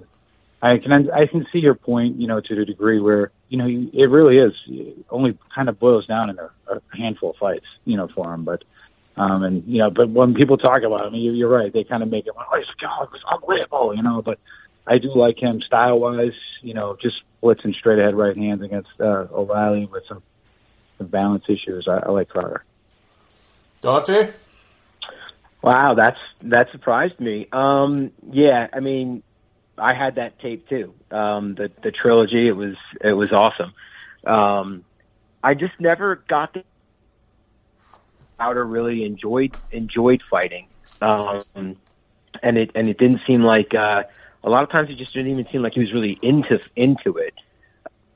He's definitely the the better. He's got the edge physically for sure, um, but. Uh, I, I think I think O'Reilly just just kind of just keeps coming and coming and coming and catches him with a few and and I think Crowder if Crowder gets him early on then yeah I, I in that but I don't if O'Reilly is able to just weather it a little and keep coming like you know he will um and just keep pounding away at him I could see Crowder just kind of like being like all right I'm done with this and be okay taking a loss I never got like the sense like like Probert where he, he needed to avenge it. Um, I, I never got that feeling from Troy Crowder, and uh, I, I, I think O'Reilly, I think O'Reilly would win just by pure uh, savagery there. That's interesting. Well, and see, after all my playing it up, I'm going to swerve a little bit. I would actually pick Crowder in this fight for the fact that I think O'Reilly would be swinging wildly, and I think Crowder, with such the size, I think would just sort of pick him apart. And like I think as he's hitting him, you know, O'Reilly's kind of swinging and going down on his knees and getting back up. And I think, uh, like you said, I think Crowder's just punching straight through and almost like picking him back up and hitting him again. And like I think Crowder could maintain that kind of boxer kind of transition into punching. And I think with O'Reilly just kind of flailing around, I mean, it might be a kind of a O'Reilly Gillies kind of matchup, maybe because Gillies kind of had a similar kind of thing. But uh, I don't know. I think Crowder would would maintain his composure and just sort of like I don't know. I, I think he would pick O'Reilly apart. To be completely honest, as much as I pains me to say that, no, and I and I and I always say this, and I I said that about the when I did the thing Myth and Reality about Troy Crowder. I'm not saying this to disparage Troy Crowder. It's not like he didn't sign my lunchbox one day, so I hate the guy. I, you know, I have nothing against Troy Crowder. And for those before you start, I'm getting angry emails here. Um, I just unfortunately, I think obviously as Steve brought up, injuries basically halted his career, give or take, and and as and just mentally, he just he wasn't into it. He said that. It's not me saying this. Troy Crowder has said that that he didn't like, as Dante said, he didn't like fighting, or he, or he didn't really enjoy the role that much, and he kind of questioned a lot of it. So I think a lot of times, you know, I don't think the enthusiasm was there for it. Um, if it had been, and he hadn't gotten hurt like he did, he yeah, like Steve, he had all the tools. I mean, he was a pretty strong Canadian boxing prospect at one time too, and he was a big guy, and you could see it. I mean, that knockout of Chychrun is one of the most vicious hockey punches ever landed. I mean, you know, and you could see he had it, and uh, yeah, and if and a pissed off in the mood Crowder when he wanted it, yeah, I could see him picking O'Reilly apart. And he, I mean, and you know O'Reilly's always going to go for it regardless. He went, he went for it his entire career, so he doesn't give a shit. I mean, he'll just eat it and keep coming. But yeah, I think uh, I would go with Crowder too. But um, what am I going to put all the Bruins here? Um, oh, this next one, I know this next one's been driving Steve nuts. I know it. Sean Thornton and Wendel Clark. Steve, what do you think? Uh, I think McSorley wins. Oh, I'm sorry. You're talking about Sean Shawn Thornton. I'm sorry. Um, no, this is. I mean, you know, I love Clark. He's he's. I mean, his style is you know coming right at you. You know, left and right, and you know he threw with, with good power too. And Thornton was more like like a like a technical you know guy. You know what I mean? Like he's one of those guys that like to you know tie you up, and you know, kind of had a methodical style to him. And I loved him in in, in Boston. You know, he was to me just like just a professional. You know, like he knew how to he knew how to enforce a game. He knew how, he knew when to step up. He did he knew when when you know occasionally you had to go over the line. You know, and he knew when when to just be straight up. He knew how to work the the, uh, the officials. I always thought about him when he had guys like Adam McQuaid coming up with him, like kind of almost like you you had a veteran there, you know, and he was you know one of the not one of those guys that was like you know challenging for the the title or anything like that, but just a solid technical style fighter. Um, but in this one, I like Clark. You know, just that savagery early on. Thornton will weather the storm and try to come back, but it becomes a wrestling affair and it's broken up. I like Clark on points, but you know, some good shots landed early. You know, before some wrestling. Dante. Yeah, uh, I I have Clark in this one as well. Um, I just feel like you know Clark just comes at him and just keeps throwing and throwing and throwing and throwing and uh and Thornton tries to tie him up as best he can. Super strong dude. Um but I think uh I think Clark kind of overwhelms him there um and uh and and comes away with the win. Um on points. Yeah, just just land just lands a lot more. Uh Thornton just trying to maybe get getting uh a little bit behind early and just trying to establish his own uh, position a little bit and just never really can because Clark just doesn't stop. So yeah, I go Clark here. Yeah, I mean, you know, God, we're we're sounding like broken records a little bit, but yeah, I agree with you though. Like I think Clark, yeah, Clark gets the the quick jump, and I think, uh, you know, I think he might tire a little bit, and Thornton might come on at the end, but uh, I think while Thornton's, you know, Clark's swinging while Thornton's trying to gain composure and and uh, and uh, get a hold of him, and then and then he kind of takes over. But yeah, I would sort of give it to Clark on points. But yeah, I love both these guys, and um, and I agree with Steve. McSorley did win that fight. But anyway, moving on. yeah. Uh, uh, Chris Nilan versus Gino Odjick. Uh, Dante, what do you think? Uh, this is you know when I had when I saw this matchup, I thought I thought Gino Odjick had a much bigger um, size advantage here than he actually does over Chris Nilan. He's he's got three inches on him and about ten pounds. I thought I thought it would be a little bit uh, bigger of a difference. Um, again, other than you know the one fight where Odjick goes completely berserk um, and just tries to fight everyone, I, I was never really a big Gino fan. Um, and uh, Nilan just just for being uh, just a straight legend. Um, fight fought for forever. Um, Rangers, uh, Bruins, Montreal, just just everyone had some absolute wars. So yeah, I go with Nilan just for uh, just just for the um, the pedigree, I guess, for lack of a better word. Steve. Um, yeah, this one's.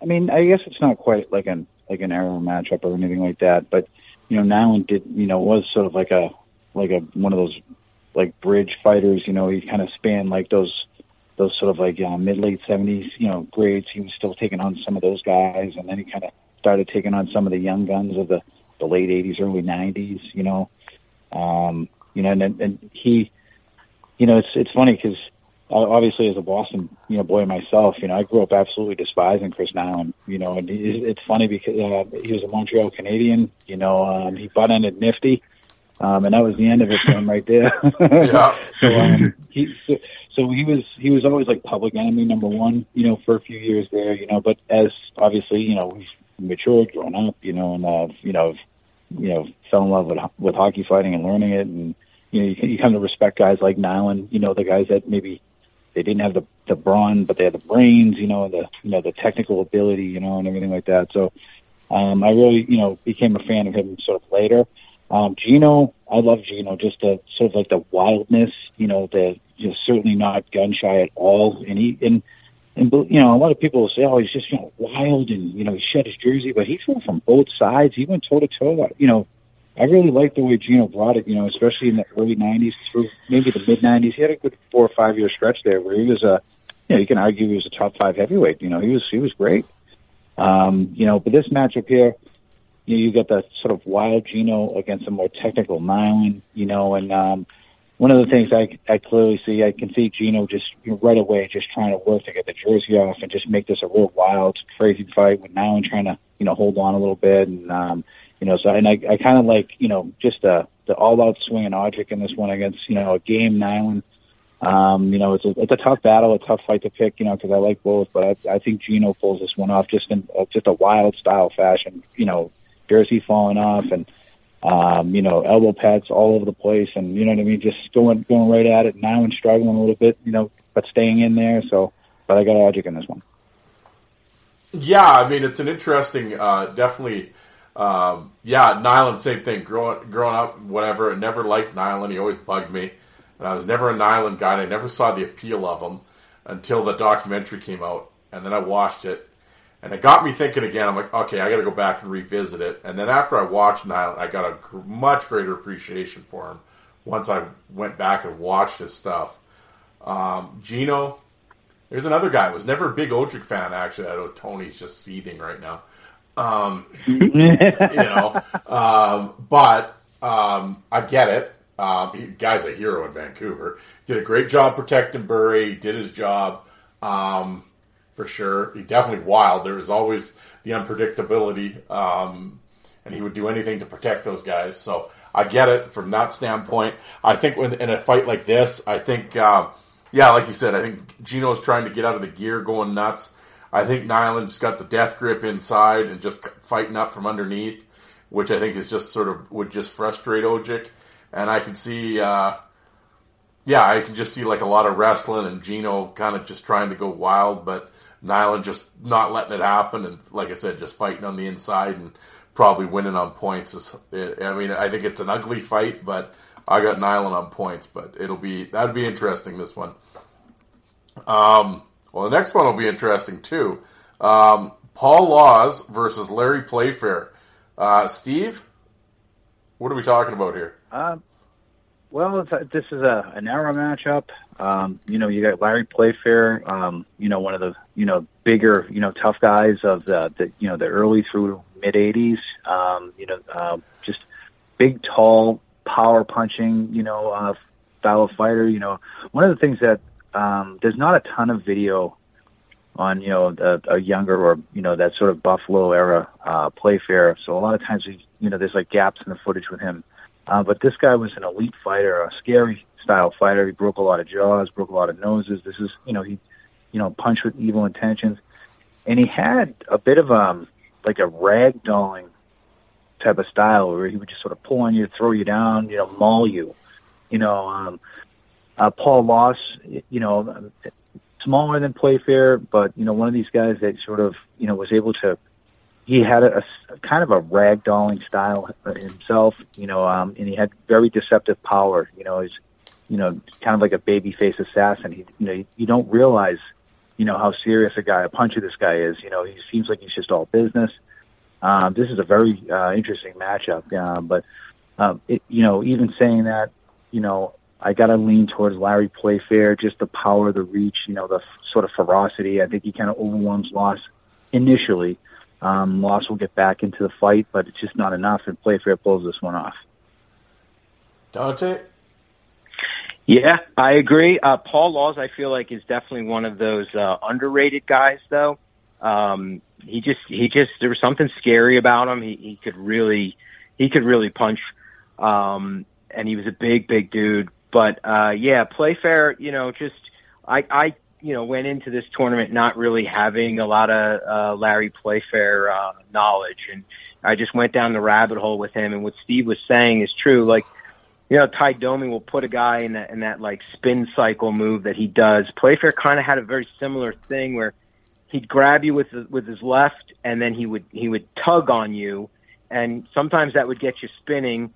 But even if it didn't, he would it would still pull you forward, and then he could come through with that with that right hook and just over and over again. And just he just had that, and he would do that like circular little tug there, and. uh and it was it was pretty disarming to a lot of fighters. And I feel like um, I feel like he would he would win this against Paul Laus. But I, I do I do I do wish Paul Laus was able to have a little bit more of a, of a of a career there because I feel like he he could have been he could have been pretty special.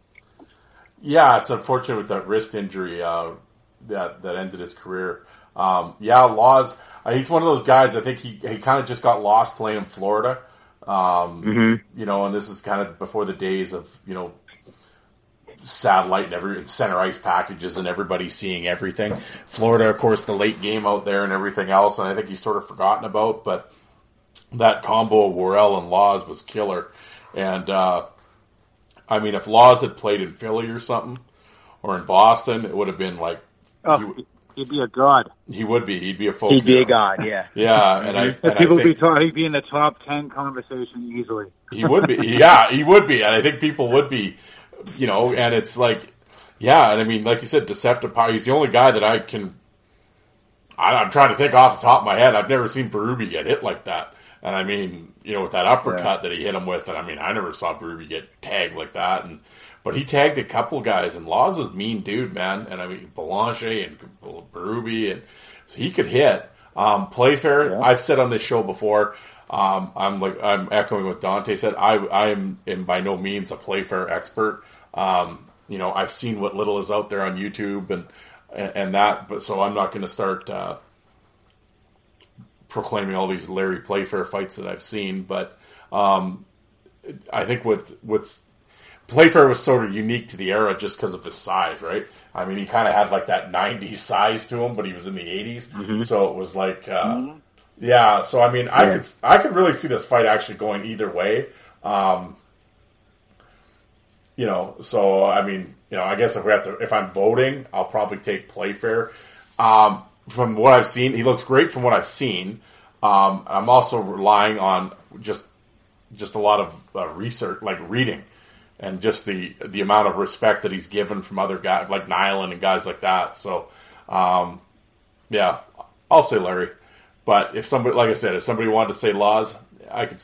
Hey, I'm not. I'm not going to poo poo that either. So, uh, No. yeah, that's just a, that's a tremendous matchup. But uh, uh, the next one, well, everyone's seen everything from these guys. I mean, uh, did they ever fight? I don't know. I never actually did They look did. in. Did, yeah, they? yeah, Uh, yeah. uh, Cam Janssen versus Jody Shelley. I kind of figured they did, but I don't. I don't remember how it went. But uh, uh, Steve Janssen versus Shelley. Well, well, how, how'd it go? They both held each other off with left hands and threw right hands from afar. You know? Yeah. Over and over and over Yeah, again, over and over and over again.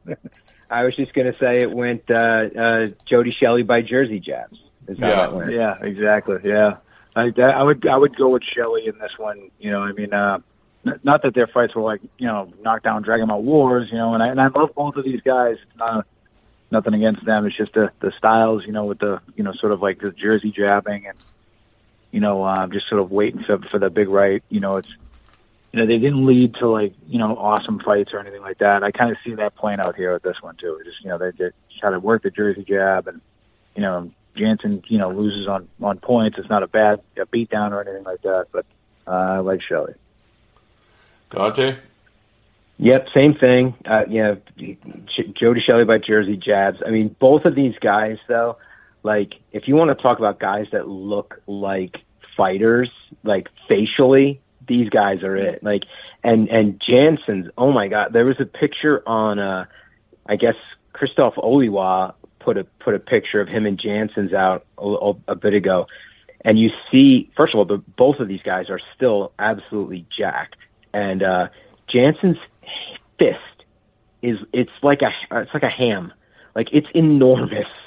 So uh, yeah, I, I would not want to be hit with that. It's like getting hit with like an anvil. But um, yeah, I just think uh, you know a lot of um, both guys having jer- you know hold of each other's jerseys real well. A lot of jabbing, a lot of um, Janssen's waving off the referees and saying no, no, no, and and wanting to keep going, and the crowd going nuts, and um, but not really a whole hell of a lot going down, and uh, and be- just because I watched the video where Shelley wins by Jersey jabs, I go with Shelley. There we go. Yeah, I'm a big fan of both guys, and I'm going to keep this short. I'm picking Cam Janssen because he's been on my show and Jody Shelley hasn't. So there we go. Yeah, Janssen's awesome. Janssen's been a guest of the Fourth Line Voice. There you go. Go back and check that out, Yeah. folks. He was, a, he, was a, he was an interesting guest. I'll put it that way. Um, nice guy, but interesting guest. Um, wow, the last one here. We got a last one over on this side of the bracket is a super heavyweight matchup. We got Dave Brown versus Eric Cairns. Uh, Steve, what's happening here? Um, Dave Brown brings it with left, and he pounds Eric Cairns. Even a prime Cairns. I just- all over him from the get go, and it's too much for Cairns, and that's. I'm just gonna roll with that. Look at it. Steve wants to wrap this episode up quick. He's already like, holy shit, we're an hour and a half in. I I'm mean, getting. no, you know, if we were voting in the tournament, I'd have something really crass to say, and people would probably get mad at me or whatever. But yeah, Brown fucks up Cairns pretty easily in this one. Well, there you go. Uh, Dante, what are you, what are you saying? Uh, agreed. I love Eric Cairns too. Um, the guy, the guy, just you know, thunder puncher there. But uh, yeah, I mean, you know, Darren and you and I have talked about like the debate between Brown and Probert, and and I got him as like, you know, one A and one B. I I I can't pick um, who who the ultimate goat is there, but uh, yeah, Dave Brown overwhelming. Um, a, a, a game Eric Cairns, but uh, no, not not not enough there for for Dave Brown. And I almost wanted to pick Cairns just so the rest of the bracket would be real interesting, because I'm going to have a hard time picking anyone over Brown on this on this side of it. But uh, yeah, Brown.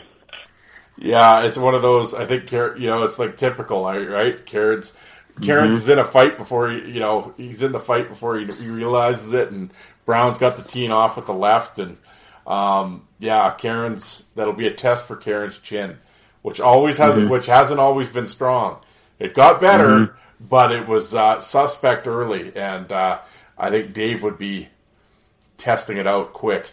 And uh, yeah, both monsters. Karen certainly came into his own later on, and certainly got a lot better.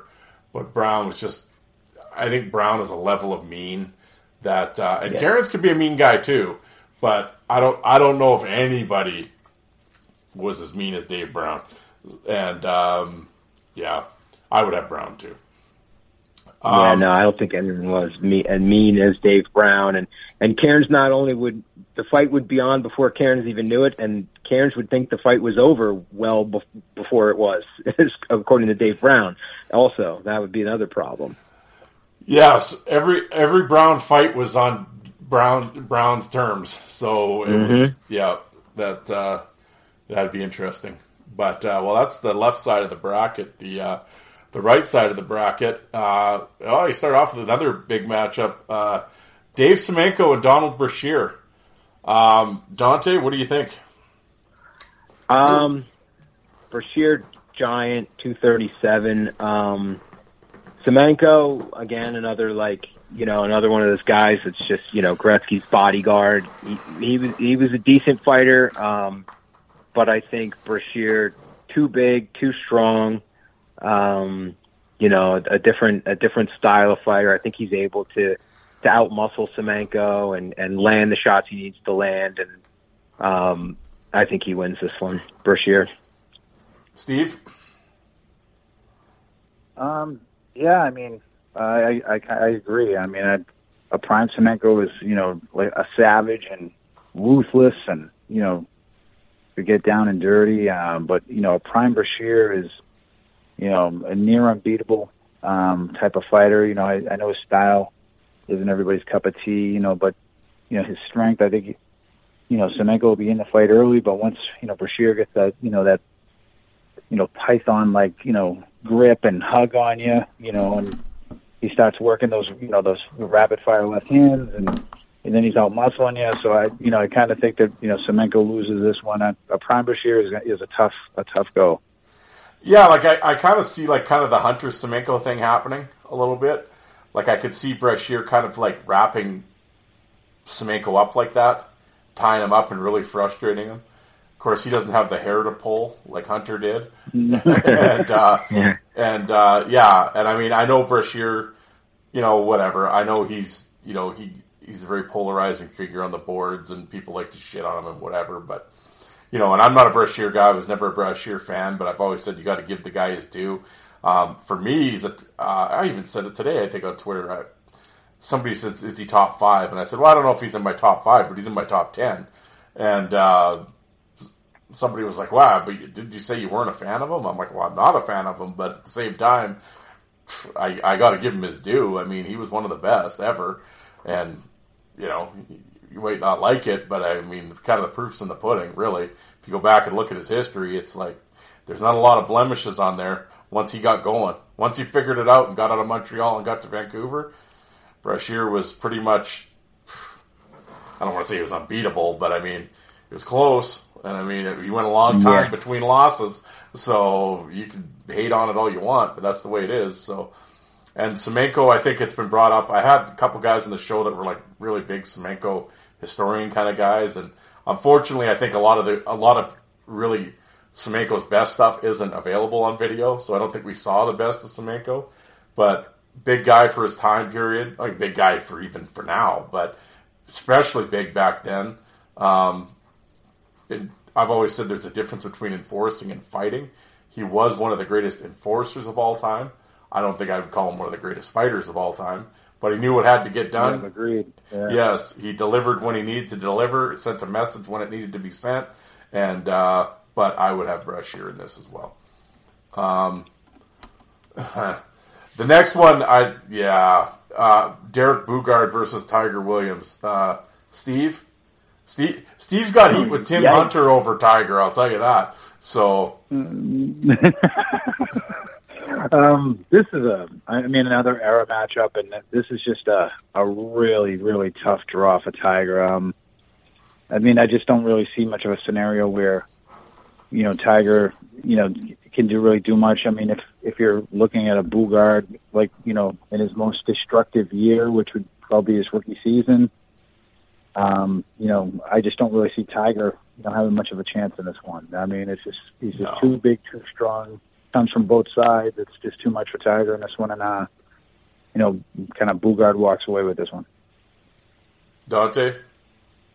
Completely agree. I think it's probably the the biggest uh, the biggest mismatch of the of the tournament. Um, you know, Boogaard is just way too big, six seven, two fifty eight, compared to five eleven, one ninety. I mean, it's just I, I don't. Yeah, I just see Boogaard just getting that classic pose where he just stands there with with you know the left up by his chin there, and then just uh, uh, unloading power shots. And uh, I think this one's over pretty fast. Yeah, I mean, yeah, I don't think we need to talk. I mean, sorry, Tiger, you're a Sask guy. I want to, uh, I want to go with the Saskatchewan guy, but uh, and the all-time penalty minute leader, certainly fearless. I mean, you know, you know, Tiger go right at him. He wouldn't be afraid Oh, of yeah. Boogaard. He'd go right at him. But yeah, it. Uh, I, well, Boogie's a Sass guy too, but it was, uh, yeah, this, yeah, this wouldn't end well. I think Boogaard was just too big and too much. But so we won't Mhm. dwell on that for too long. But uh, well, another another big guy, actually a couple big guys in this one. Um, Yeah. uh, Chris McAllister versus Tim Hunter. Um, Steve, what are we thinking here? Um, I, you know, I think Tim Hunter needs to stop blocking me. He blocked you? That's a damn shame. is what it is. Uh, no, uh, Tim Hunter is one of my, you know, my all-time favorites, and um, you know, I really think he sort of, I, I, I always refer to this, but I think he kind of like, you know, innovated hockey fight tactics, you know, especially with that cross grip style. Um, you know, and he was able to kind of turn a lot of those, you know, one-arm bandit style fighters, you know, into helpless victims, you know, and um, I always give him credit for that. Um, the thing is, uh, you know, with, with with Hunter, he's going to be taking on a big monster in McAllister, who also, you know, could throw from both sides. I, you know, McAllister also like to use a little cross grip himself. So this is a really tough, a tough mountain for Hunter to climb here. I mean, as much as I, you know, as much as a Hunter guy I am, and um, a big fan and everything like that, but I just style wise and just sheer size, I, I like McAllister in this one. Um, not a beating or anything like that. A, a fairly close fight. Hunter trying to make it a long one, but I like McAllister. Dante? Yeah, great analysis there. Um, I agree. I think just another another underrated fighter, Chris McAllister. I, I you don't really hear a lot of people mention him. Um, and uh, you know, at six seven, two thirty eight, that's that's too much. And I think Hunter will be fine. I don't. I for sure he's not getting destroyed. Um, and he's and it's a lot of in close. Both guys grappling. McAllister could throw both hands pretty well. Um, but yeah, I think uh, you know, I I think it's a long fight. I think there's a lot of shots landed. Um, I, but I think McAllister, you know, gets the decision. Yeah, it'd be interesting. Like I think Hunter could tie him up pretty good. Um, same thing. McAllister's punching downhill, so that's always easier. Um, Mhm. You know, yeah, it'd be interesting. It's an interesting matchup. I mean, you know, I, I, I could see it going either way. Um, Hunter would definitely be trying to control it, uh, you know, just through the wrestling, whereas McAllister, I think, would probably try to open up, try to open up a little more. Um, but yeah, I could see it going either way. Um, I guess my deci- well, here I'm going to do this again. My deciding factor is I guess I'll take McAllister because he's been on my show. There we go. Just, you know, just, I was watching some Chris McAllister videos, and just like, like Wade Belak is six five, Mm-hmm. two twenty three, and he looked small fighting Chris McAllister.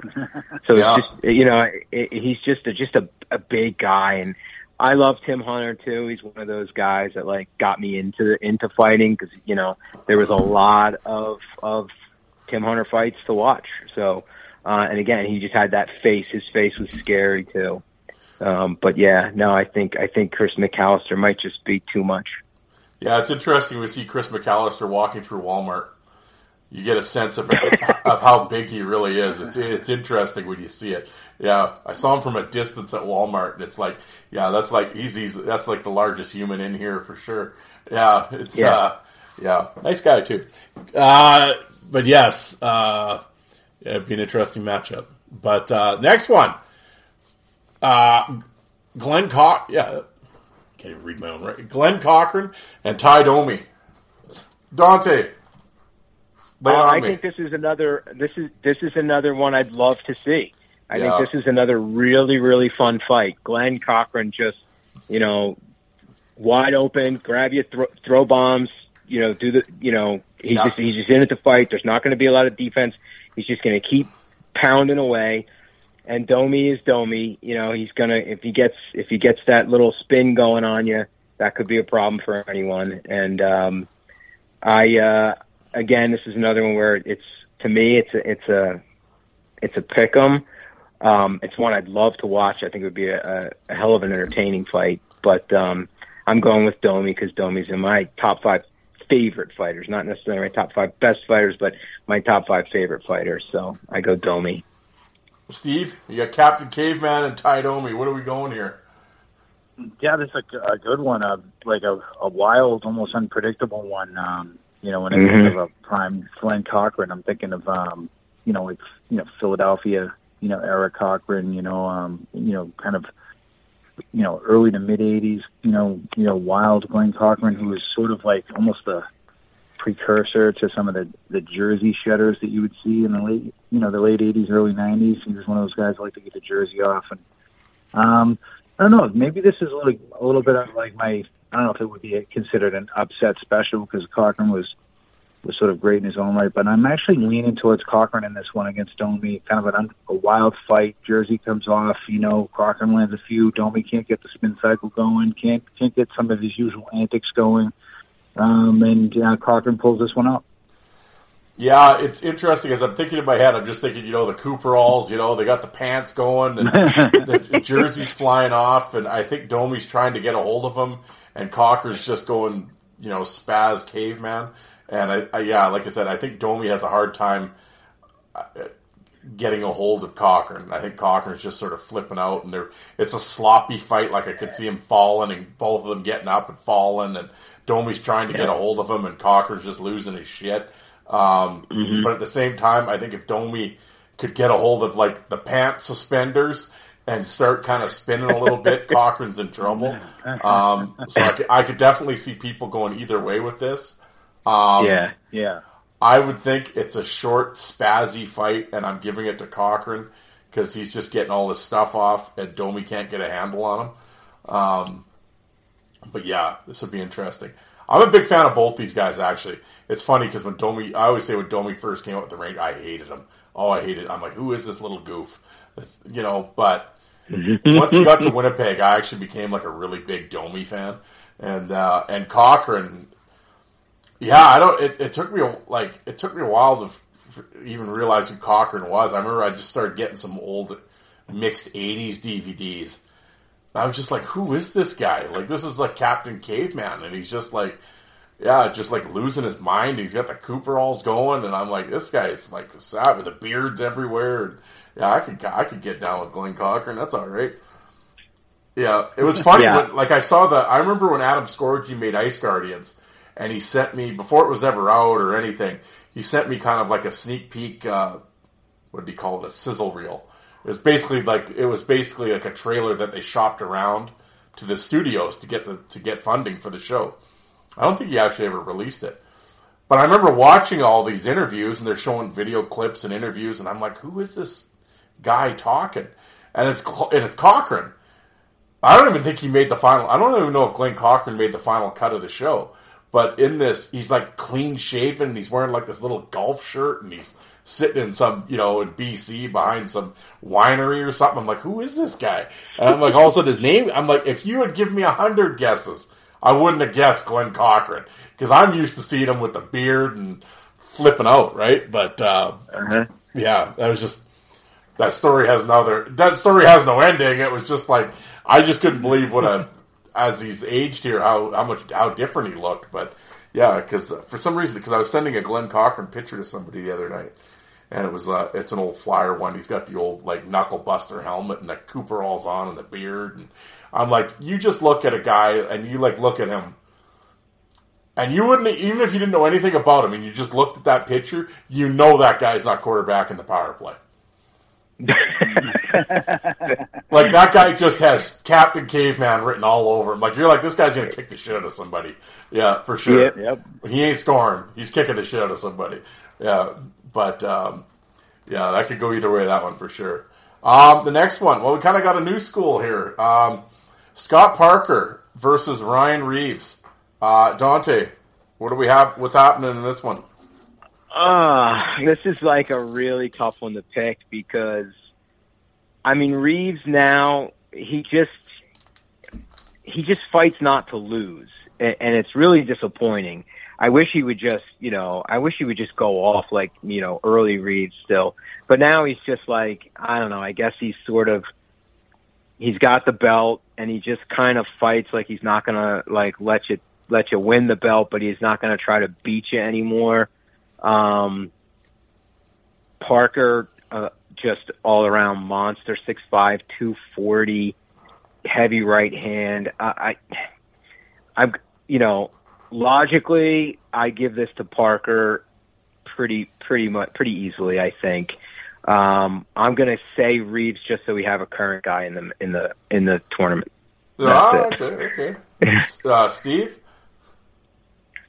Um, yeah, this is a good good matchup here. Um, you know, Parker is just you know he has that size and strength, and and Reaves, you know, he's no slouch himself. You know, um, it's it's just so interesting when we you know sort of compare like sort of the eras, you know, and like you know with Parker coming up, he's taking on like Proberts and twists and, and stuff like that. You know, with Reaves, it's like there's just there's really not a lot out there, you know. But I still try not to, you know, I still think that he's maybe we sell him a little short sometimes as a fighter, but in this one I do like like Parker. I just think this, you know, the the strength is there. I just think he kind of he's able to control, you know, Reaves a little bit more, and Reaves isn't able to kind of like you know flip the arm off as easy as he would with some other fighters, you know.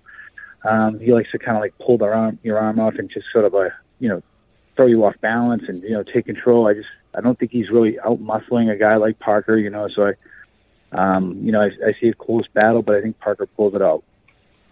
Yeah, I think it's just one of these things. Like you said, it's an era thing, mindset thing. I always say the th- thing that always kind of gets me on the message boards with Reaves is um, like a lot of the older fight fans or whatever kind of like to shit on him, and it's like I, I'm always sort of like I don't know why you're shitting on Reaves. Why don't you shit on the other 98 percent of the league that are a bunch of pussies? Yes. I'm like, why is it Yes. Reaves? Why is it Reaves' fault? No one will fight. It's, you know, it's not him. I'm like, I, you know, I don't know what you're mad at him for. I'd be mad at everyone else that doesn't want to fight him, but you know, whatever. Um, and I and I think some of these guys get wrapped up into this. Uh, oh, Reaves, he'd get murdered in the '80s. Like, oh, come on, like. You know, I, I, like I said, Neil Sheehy never got murdered, so I'm pretty sure Ryan Reaves will be okay. You know, now, am I saying if we stuck Reaves in the 80s and 90s, he's carrying the belt around? No, but he'd be fine. But um, I Yeah. think it, in this matchup with Parker, I think at the same time, I don't think he's faced a guy like Parker, where or has the, I guess has the fight card of a Scott Parker.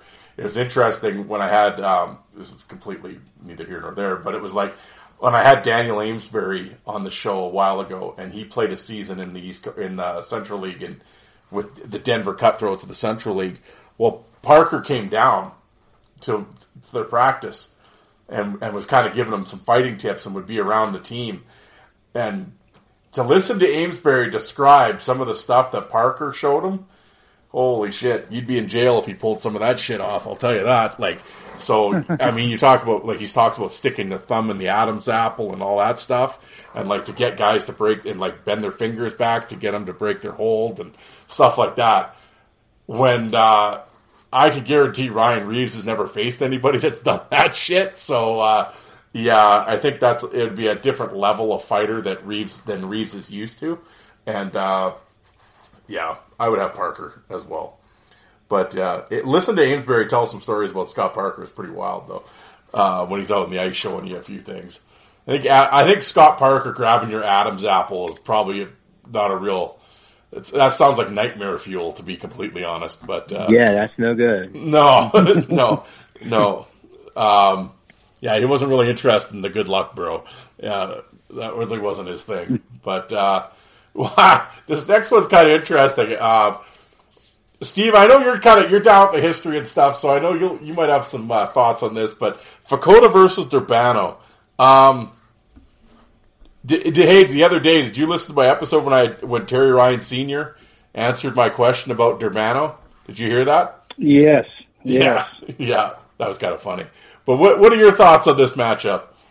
this is, you know, it's I don't know, it's an, uh, uh, you know, it's another era matchup, and I've I'm one of those guys. I like Durbano, like he has so many like like crazy stories, like you know, like almost like wild stories and off ice stuff, and but you know, I've always more looked at him as more of like a more of a crazy.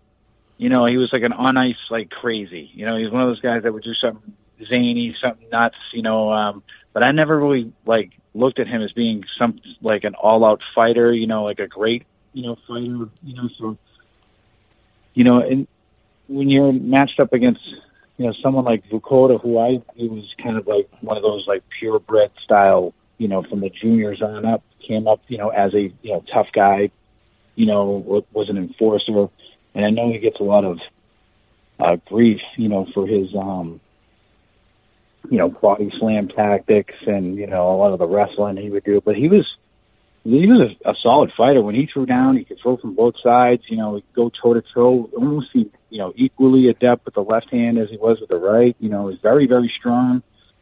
I just don't really see any real scenario unless Durbano like pulls a hammer out of his back pocket and like you know cracks him or something like that. You know, you know, and maybe he like maybe he makes like a little like a little you know a little deal in the locker room before the the game or something like you know either your signature or your brains are going to be on this contract or something like that. You know what I mean? Like, so that's the only really thing I could really see happening. So I like Vukota. I like Vukota in a walk. There you go, Dante. uh, yeah, I, I have to defer to Steve on this because I, I, you know, I was unable to really dig up any Durbano footage other than him uh, in a mob scene fighting uh, Nick Fotiu and then mooning the uh, MSG crowd on the way out. That's all. That's all I could really find um, with him. Um, Vukota is kind of interesting because for me, he frustrated me so bad when I when I first um, really got into watching fighters because I was I hated the body slam move, and because uh, the the reason why is because I was like, dude, you're winning this fight. Like you're you, you know you're you're yep. winning this fight on punches, and then you're you're taking this weird like bailout move, and then you know and, and ending up on top. I didn't understand why he would do it sometimes, um, and it would just frustrate me because I was like, man, this was this was just getting good and and you're and you're winning. Um and then he would do that. But um you know his interview with Joe Lazito is one of the like the best podcast shows I listen to. Yep. um it just made me like absolutely yeah it just made me absolutely love the guy. His stories were hilarious. Um he just sounds like an awesome person. And and again like I, he frustrated me early on, but I grew to respect him just like overall. I just kind of like kind of like took the fight like up to the point where he did the body slam and said, "All right, that was an awesome fight," you know, and and so yeah, I again, I don't I don't know anything about him, the Durbano really other than he was just a maniac apparently. Um and uh, you know, probably pretty fun to watch back in the day, but I, I go with Mick. Yeah, I mean that's the thing with Durbano, right? I mean, there's only limited footage. I mean, lots of stories and and, and myth and reality and all that with Durbano, and it's you know at the end of the day, it's a sad story, his life how it turned out. But um, yeah, I mean, uh, you know, he's got the Spaceballs helmet rocket and everything else, and I think he was more like Steve said. I think he was more probably crazy than anything else. And I mean, you know, he's one of those guys like you know, make sure he drops a stick first, you know, before anything. And um, how much of a fighter fighter was he? Ah, who knows? I don't know. I, I'm again, I'm not going to much like you said, Dante, I'm not going to profess to be any expert or anything. I mean, I've just sort of seen what little is out there of them, and you know, whatever. Um, Vukota, yeah, I always say the same thing. I mean, you're winning. I can see if you're losing to do the body slam to get out of it, but I'm like, you're winning, man. You don't you just keep kicking his ass. And it was funny Yeah. though, but every once in a while, when it was almost like if he was going to like try to prove a point, he could like he he would hated Domi clearly, and he would out punch Domi all the time, and it was like, and you could see him like, he, and it's like, and he didn't body slam him, so it was like he didn't need to. And it was funny. I always like people always said, "Oh, he never went toe to toe. He never won anything." I always laugh with Vukota. I remember getting when, um, when he got to Montreal, right at the end of his NHL career, and then into the IHL with Utah. You go back and watch some of his fights. He's like swinging wide open. It's like a completely different guy. It's like, oh yeah, but if Vukota wanted to, yeah, he could go wide open. I mean, I don't mind Vukota. He's a Saskatoon guy too. I got to stick up for him. But it, great fight card. Did it for a long time. He's a hero in New York. Yeah, and you're right. The the interview with Joe Lazito, uh, whatever it is, three part, four parts, whatever it is, it's like, yeah, that's one of the best hockey fight podcast interviews of all time. And I mean, well, I laugh, and then Joe's like, "Yeah, you should get Mick on your show." I said, "What the hell am I going to talk to him about? You talk, you shit, you guys talk for six hours. What more can I have? For, you know, what are we going to talk about? the sights and sounds of Saskatoon? It's maybe about the only thing we could talk about. I mean, you covered everything else." But uh, I might get him on for his five toughest opponents. I've actually talked to Vukota about coming on, so maybe we'll do Oh, it. that would be awesome. Yeah, I mean, that's all I could really do with him is five toughest opponents. There's not much else I could talk about. Joe and him talked about everything else. But yeah, I mean, great guest. And, uh, I think a better fighter than I think some of the, I know he gets shit on, but I think he, he was better than some of the people give him credit for. But, uh, did it a good, did a long time. But, uh, the next was the Battle of St. Louis, really. Well, I not really. I guess he's more of a Minnesota guy. I guess that's always Basil. But uh, Basil McRae versus Reed Low. Uh, Steve, what's happening here? Uh, this is a, another you know really good uh, matchup here um, between these two. Um, you know, like McRae is sort of like a like a technical stamina you know style fighter. You know, one of those guys that you know kind of you know mix it up toe to toe, but he'd also go for the long haul and you know uh, you know he's you know sort of uh going to be a handful you know for anybody. Low himself was, you know, I I kind of kind of like Low, uh, you know, for his time in St. Louis. You know, he was a really tough guy, and uh, he would bring it. You know, you know, coming from both sides, he could. I actually uh, like the way he he uh, would throw down, and this is a good matchup here. I just kind of when I see this matchup, I for some reason I'm just automatically just leaning towards Low in this one, and um, I just think he gets the edge in a good battle. Um, you know, I not that it's a dominating fight or anything like that. McRae acquits himself well. It's just, yeah, I just like Low to sneak this one out. Dante? Yeah, agreed. Uh, I, I put Basil McRae in my Lyndon Byers category of just like guys I just like and I root for and I love their names and I love that they that they that they did it that they did the job. Um, if you want to watch a great fight that just um, shows Darren Langdon, uh, you know, and and what he was about. Watch Darren Langdon versus Reed Low. The fight goes on for nearly two minutes. Uh, there's a hilarious scene towards the end of some woman in the crowd looking positively like appalled by what she's seeing. It's awesome, but uh, I mean, it really looks like this is the beating that Darren Langdon never took, and it's it's just Reed low from the start. Both hands, uh, Langdon unable to tie him up in any way, and him just firing away, firing away, firing away, but not really able to damage him. Like somehow, like Langdon just seemed to like be able to live at the very end of your punch, and so like you you might get him, you might make contact, but it's it's really like just you know, it's like when in science when you learn about like inertia and you throw a ball up and there's like that point where it's like it's actually not moving before it comes back down. I feel like that's where uh that's where Darren Langdon's face was at all times in a fight. And um but this fight goes on forever and Reed Low really uh, uh demonstrates some some excellent fighting skill. So um I'm going Reed Low. Fucking inertia and science. Holy shit. I'm you know what though? As, as you're saying that, he lives at the end of the punch. We're back out of here, folks. Yes, we had I had some technical difficulty on my end. No, I was uh, I sort of lost you right when I was saying what what a great analogy it was that Langdon lives at the end of the punches. Like I've never actually thought of it that way. That's completely true, though. Um, yeah, it's very good. Um, but yeah, Basil McRae and Reed Low. I think it would be a great battle. I think Reed Low is criminally underrated by fight fans. Um, he is actually one of the guys that when I put this ep- list out because he's been in. He hasn't been in every one of them, but he's been in a few of these Probert things. Low, what are you nuts? I'm like, are you serious? I'm like, go watch his fights, man. Like, go watch Yeah, go Reed watch. Low. And I have a million of his fights on my YouTube channel. Go watch them. Go watch Reed Low and Eric Boulton in the American League. That's like one of the best fights Great you're ever fight. going Yeah, you're ever going to see. And the fight with Scott Parker in the American League is one of the best fights you're ever going to see. No, Reed Low could throw with both hands. Um, probably didn't have the power that some guys have, but could.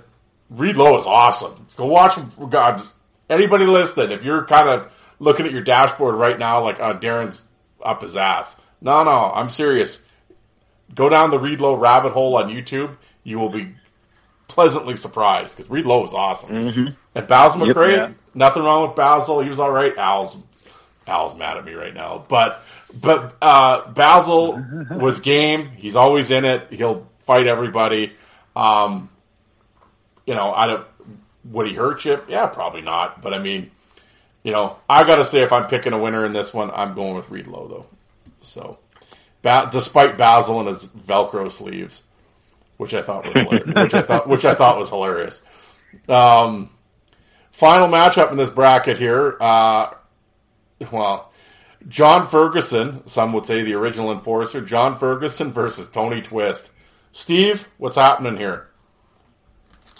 Uh, we got a like a real um, era matchup here. Uh, I don't think we even really do. We even have anybody else from Ferguson's era in the, the whole bracket? I don't think I don't think we do. But No. but Ferguson, yeah, he's sort of like the um, you know the the one who started it all. You know, as they say, and uh, it, it had a tremendous impact.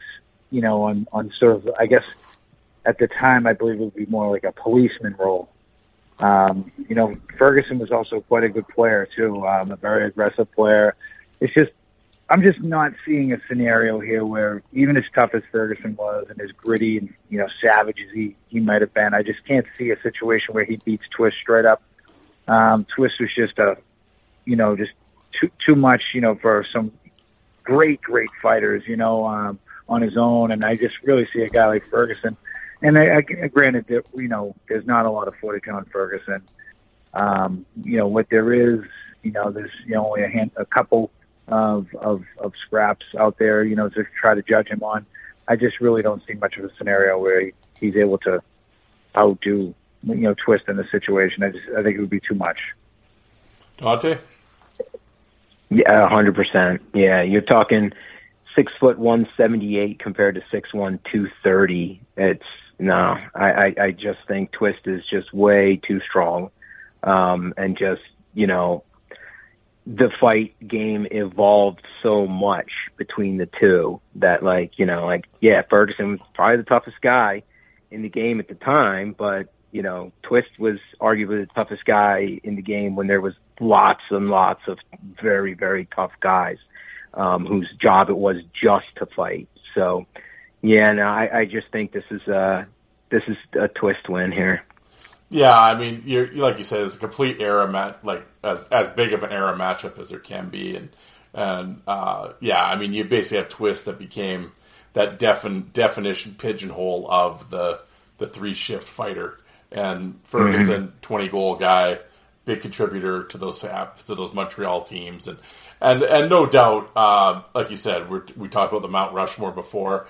Um, if you're talking about enforcing and that type of thing, like I said, obviously always sort of brought up as kind of the the first real enforcer in hockey, um, and so this should be definitely credited for that. But uh, you know, as you go on, and you know, and you have Tony Twist, who you know could arguably be in a top ten, top fifteen type of thing of all time. Yeah, it's just you know too much and just too big and just a, a, di- a different view on things. And I mean, you know, old Fergie, I know for as tough as he was and everything else, for all the fights Fergie was in, he never got a hold of someone like Twist, where it's, you know, that large. That'd be like fighting a bull, and uh, yeah, I, I don't Yeah. know. I can't see it going real well. But uh, we're down to the last bracket here, and uh, you know the the final eight bouts. But um, the first one, um, George Laraque versus Rick Tocchet. Uh, Steve, what's happening here? Yeah, this is. I feel bad for Talker because this is kind of a, a bit of a mismatch. Um, as as tough and you know as game as he might be, I just I just feel that I'm not really seeing Tocchet pull this one out. And you know, and don't get me wrong, he's he's proven you know that he can you know hang with some of these you know these bigger heavyweights, but a guy like The Rock who lost so rarely, you know, who you know has a style that was you know you know he was sort of like all out left hands, and if that didn't put you away, he was just going to wrestle you right into the ice, you know. And it's just um, I don't really see a scenario where you know I where Taka can pull this one off. It's in fact when Laraque was doing his thing in his prime, he would. I don't think he would ever really take on a guy like Rick Tocchet. You know, Tocchet would be more like a Jarome Iginla style of player. You know, like kind of like a you know a superstar who could fight. You know, and I just don't really see you know like you know, I don't know if this would this fight would ever happen, but if it did, you know, I just I don't really see Talker really being able to do what he usually does, and he's a tough guy. He's one of the great. Like I always look at him as one of the great like non heavyweights. You know, um, to, you know, to ever drop the gloves. I know a lot of people love Wendel Clark and stuff, but Talker was really good. Uh, could throw him from both sides and switch hands. You know, it's just rapid fire. And but I just um, I think Laraque is just too big, too strong. You know, bringing that left-handed thunder, and it's just going to be too much. Dante. Yeah. So, so like I said early on with with Brad May, I would love to have Brad May on one side of the bracket and Rick Tocchet on the other side of the bracket in just like a power forward badass uh, fight tournament, and just watch the two of them just rise up and hopefully, you know, meet in the middle at some point. Um, I think you know the knock on Laraque has always been that he was just too nice, and I feel like um, part of the reason why Tocchet gets beaten here pretty soundly is because Tocchet would make maybe Laraque mad and mean. Like because, you know, when you were in a fight with Tocchet, man, it was like you were in a fight to the death.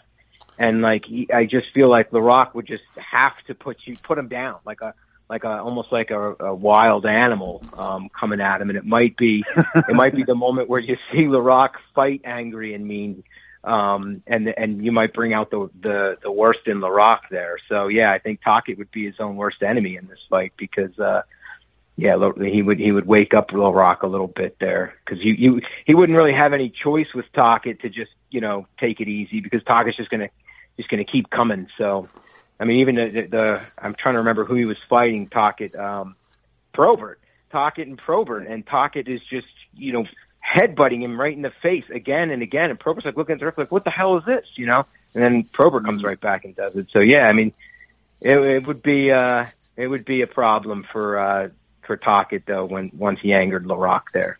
Yeah, I think I love Rick Talk. He's one of my favorite players of all time. Um, Laraque, probably have George in my top five of all time, if not real Mhm. close. Um, yeah, I can't. I, I don't see any scenario of Tocchet winning this at any point. It's just no, it's not happening. So George is too big, just too strong, and yeah, yeah, he just overwhelmed Tocchet. But uh, uh, But that power forward bracket. I know. I've done it before. I've had a Gord, the Gordie Howe Classic. I've done a few of them. I'll Oh, have to that's do. Yeah, I'll have to do another one. I, uh, yeah, because uh, yeah, I think Tocchet won one of them actually one year. But uh, yeah, Uh-huh. yeah, he was one of the best. Um, well, the next one, the Battle of New York. We got uh, Nick Fotiu and Clark Gillies. Uh, Steve, what are we doing here? this is um you know maybe maybe more like it's one of the highly anticipated matchups of like you know the late seventies. Um you know obviously you got you know Clark Gillies you know one of the the, the great tough guys of that time frame and Fotiu as well. Um it's a real shame that these guys never came together. It's it, it's interesting too because both of them kind of had that temperament right? You know that Gillies was sort of like slow to anger but once he was like pushed over that line, you know, he would, you know, remember we used to always joke around about, uh, you know, when we had those old hypotheticals, people would talk about, you know, um, an irate Gillies. If you were dealing with an irate Gillies, you know, was, he was just something else. You know, once he was significantly like pissed off and pushed to the brink, you know, whether he did something to a teammate, Gillies could be almost lethal. Um, you know, but uh, it, at other times he would just like let things slide. You know, he kind of, you know, he was almost one of those guys that was sort of slow to anger, had a long fuse. Uh, Fotiu, was sort of like you know one of those policemen, like where you know that was more or less his role, you know, to an ex, you know for to a great extent. And it's it's interesting because Fotiu was also one of those guys that really didn't like a lot of times force the issue. You know, like I mean, it wasn't one of those guys like uh, he didn't have that temperament of some of the more aggressive fighters of that time. Although yeah, he clearly was a skilled fighter, a lot of people were wary of him. You know, so you know this was a great fight that I wish it had gone down. There's actually a little clip of a, a brawl between these two teams where these two guys were actually holding on to each other, kind of talking to each other, but nothing really uh, transpired. Probably just a lot of mutual respect. You know, that's kind of how I, I think Fotiu and, and Clark Gillies would sort of like look at each other. You know, they would have respect for each other, and uh, you know. But as far as a fight and how this goes down, you know, this is very interesting. Uh, Fotiu is probably more technically skilled, whereas Gillies, you know, probably brought more thunder and you know all out, you know, uh, brutal power, raw power and strength. You know, this is you know an interesting fight. Um, I'm just I'm going to say here, just you know, you, I see this being very close, but I like Gillies with a couple of quick explosive flurries, being able to kind of pull this one out in a in a close fight, an interesting fight to say the least. You know, does Fotiu get like the shadow boxing start? You know, where he's kind of like you know got the you know, he's rolling the fist back and forth. He's waiting for Gillies to commit. Does he does he counter him as he comes in, or does this happen like uh, Fotiu against McIlhargey, where they're just kind of against, you know, in the corner. McIlhargey comes up, drops the gloves, and latches right on. You know, so it's I guess it, in a lot of ways, however you view this fight going down, you have to kind of include that because that was part of Fotiu's game. You know, he loved that shadow boxing routine, try to catch you with a quick one-two piece before you came in you know, whereas Gillies is probably more, you know, uh, all out, let's latch on, let's do this, you know. So this is interesting. I'm going to go with Gillies here in a, in a close one, an exciting one. Um, you know, you, and I think just a couple of, of flurries is the difference. Dante. Yeah, I'm I'm going to take Fotiu for for uh, a couple reasons, but yeah, this is not this is not an easy match at all. Fotiu is exactly going to do what Steve said. He's going to back off and he's going to box him, right? And he's going to he's going to he's going to jab and and jabbing and straight, jabbing and straight, and if he catches him, he could put him down. Um, but you know, Gillies could also do exactly what Steve said. So, and and just to his point about Fotiu just being, you know, kind of like willing to let it go. Like there's a there's the fight with him and Jim Schoenfeld where uh, you know, for whatever reason, Schoenfeld really wants this fight and he is he is really trying to like get him to go. And Fotiu's just kind of you know what, let's stop it. You know, there's the scrum going on, and he's just kind of ignoring him. And then Schoenfeld just uh, straight up grabs him by the throat. Like I mean, he just he just grabs his throat, and then Fotiu no like, and then this switch just flips, and he you know he beats the brakes off of him. So um, yeah, I mean, there's the Wilson comp. You know, you Fotiu beat Behn Wilson, and Behn Wilson beat Clark Gillies and kind of terrified Clark Gillies there. and tells that tells that story too, where he had to, you know, get over that fear of him. So I don't know. It's it's a pick 'em again, um, but I'm just going to go with with Nick, who I do think is a bit overrated, but uh, I, I'm I'm still picking him here. Yeah, I mean it's an interesting matchup. I think yeah, if it sticks to the boxing, think it's definitely Fotiu. But I think if Gillies can grab him, and kind of corral him a little bit and get him up against the glass, like like McIlhargey did, um, I would have Gillies winning it. Um, yeah, Fotiu. I've gone back and forth on Fotiu on this show. I've gone back and forth on Gillies too. I think both. I, I, I don't know. I always say like both left you leaving wanting so much more out of them. Um, mm-hmm. Yeah, this is a tough matchup. You can almost see why they didn't go at it. These yeah, two of the guys that they didn't really fight a ton yeah. You know, and it's kind of frustrating because they were two of the best of that time.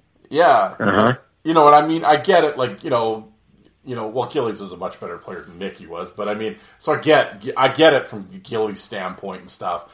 I never, Fotiu, I don't know. It just they just I guess they just didn't have it in them to press the issue, but um, yeah, it's too and I, it's too bad. I wish they had more of a temperament, more of a fighter's temperament, because I think uh, or more aggressive, because then I think we could have got a lot more, just a lot more fight, just from a fan standpoint, from a fight fan standpoint. I just would have loved to have seen them both fight more, just to see what they would have done, right? And it would have been great to see Yeah. them actually battle each other and just you know give us so much more to talk about. But uh, yeah, but I could see either way, either or. But I would if I'm if I can vote, I'm picking Gillies. But uh, the next one we got Stan Jonathan and Wade Belak. Dante, what are we doing here? Uh, I, so, so Stan Jonathan, I know there's there's going to be so many people who are angry because he has such a huge following. Um, but he's he's five foot eight, one seventy five. I mean, he's basically my size, and I'd love to say that I can beat up every six foot five, two hundred and twenty three pound guy I ever came across. But I, I don't I don't see him beating a Wade Belak. Belak, a right handed puncher that KO'd Brashear with a left um, I just I just think it's just too much for a very very game willing, scrappy, fun as hell to watch fighter in Stan Jonathan. But I just think Belak is able to just hold him off, you know, and tee off on him, and I think he wins it. Steve? Well, you know, I mean, I, I always feel like in these tournaments, I'm always going against my Bruins, you know, and then I guess I, I, I got to, I guess I'm doing it again. I mean, and not for, you know, lack of, of, of effort or courage on Jonathan's part. He's proven in the past that he's willing to go toe to toe with, you know, like a guy like, I mean, people think Behn Wilson is a top three all time guy and Stan Jonathan was battling him to a standstill. You know, so it, it, I mean, he certainly can hang with, you know, any, if, if you're going to use that as like a, a measuring stick, you know. And uh, a guy like Belak, though, just I I always I, they're almost he was one of those guys that almost never appeared to get beaten badly. Um, he was so tough to like take out cleanly, you know. And I I just find him, you know, to to be the kind of fighter that Jonathan's going to have some, some trouble with. He's not he's not going to you know have his way with him. He's not going to be able to switch up on him like he would normally. I think that you know Belak, you know, just his, you know, just the way he's been, you know, brought in. He kind of came into the league fighting. He was an enforcer. That was, you know, sort of like his, you know, that's was his his role. And I just find it it's going to be tough for a guy like Jonathan to take him out. You know, it's it's not this is it's Wade Belak. This ain't Pierre Bouchard. You know what I mean? It's I just he's not going to have an easy time of it. It's going to be a tough one, and I like Belak and a, and a good fight. You know, a close fight, but I like Belak over Jonathan. Yeah, I think it's kind of much like the yeah. No, I agree, and I think that's one thing with Wade Belak. I mean, I think you know, I think it gets overshadowed. You go back and look, and you look at a tremendous fight card, fought everybody, and it's just always like, you know, I I don't ever. Somebody can prove me wrong, but I don't remember Wade Belak ever getting his ass kicked, ever. No, Yeah, not even or- against or Derek. dropped. Did he ever get dropped? I, I mean, don't like, think so. KO'd. I don't remember him getting KO'd. You know, he's really solid. Like I, I very formidable. Like, and you're right. You don't think of him as being like this sort of elite guy, but this guy's like, you know, like Dante said. uh one of my all-time favorite fights is one of my favorite moments in a fight is that left hand landing on Brashear. so and now that was brought courtesy of Wade Belak. You know, so he's he's a tough guy, no matter how you slice it. You know, so I, but um, you know, a tough tough matchup for my for my man Jonathan. Yeah, it was. Yeah, it is, and uh, yeah, I got Wade too, but. Uh, um, Yeah, even Wade Belak versus um, Derek Boogaard, like in a prime Derek Boogaard. Yeah, You know, it's Yeah. it's a really good it's a really good fight. Yeah. it's a really good fight. Um, you know, yeah, and, Wade, I mean, and Wade's getting towards the end at that point too, right? And it's still yes, he's still in it, and yeah, and I remember well because I watched him grow up here in Saskatoon. I watched him from 16 on, Wade Belak, and he he never really got man, man he never got. I don't say he won every fight he was ever in because he know he didn't, but I mean, pretty well went through WHL, winning most of it, and A, AHL, NHL. It's like, and you know, you fighting Probert and Prime Laraque and Brashear and and I mean, you know, and everybody has those guys in their top whatever, and then it's like, well, Belak didn't really lose to him. I mean, you know, I'm not, I'm not going to sit here and say Wade won. Well, I mean, the one with Brashear at the left he did, but I mean, you know, with the Probert and the Rocks, did Belak win those fights? Well, probably not. But I mean, at the same time, well, those guys were kind of going through the league and everything else. It's like, well, they didn't go through Belak. You know, he was right with them. So, yeah, I think Wade. yep. I think his win loss. I, I don't think anybody downgrades Belak. I don't think they do that. But I sometimes think the win loss record is somehow forgotten about on Belak because it's like, yeah, he. Um, well, and that's the other thing. I guess maybe it's like he didn't really win all that, like against Laraque and all. Well, the Brashear notwithstanding, but those other fights, maybe he didn't win them, air quote. But it's like, well, he didn't lose them either. So it's like, Yeah. he could definitely. And he was a solid. He was a solid, like top ten guy too. From from you know most you know for the, I'll say, and let's you know for lack of a better time frame from Toronto on. Yeah, You know, at the time his time in Toronto on, he was always in that top ten mix until until he, the year he he smoked Brashear. I think people were um, you know putting him up at like the top spot at that point, or or right near it at that point. That was sort of like you said, like sort of like a the later you know Yeah. end of of his career. You know what I mean? So he was just rock solid from almost you know beginning to end. Yeah, he was. No, great career. Um, Gord Donnelly, Craig Berube, Steve. What's happening in this one?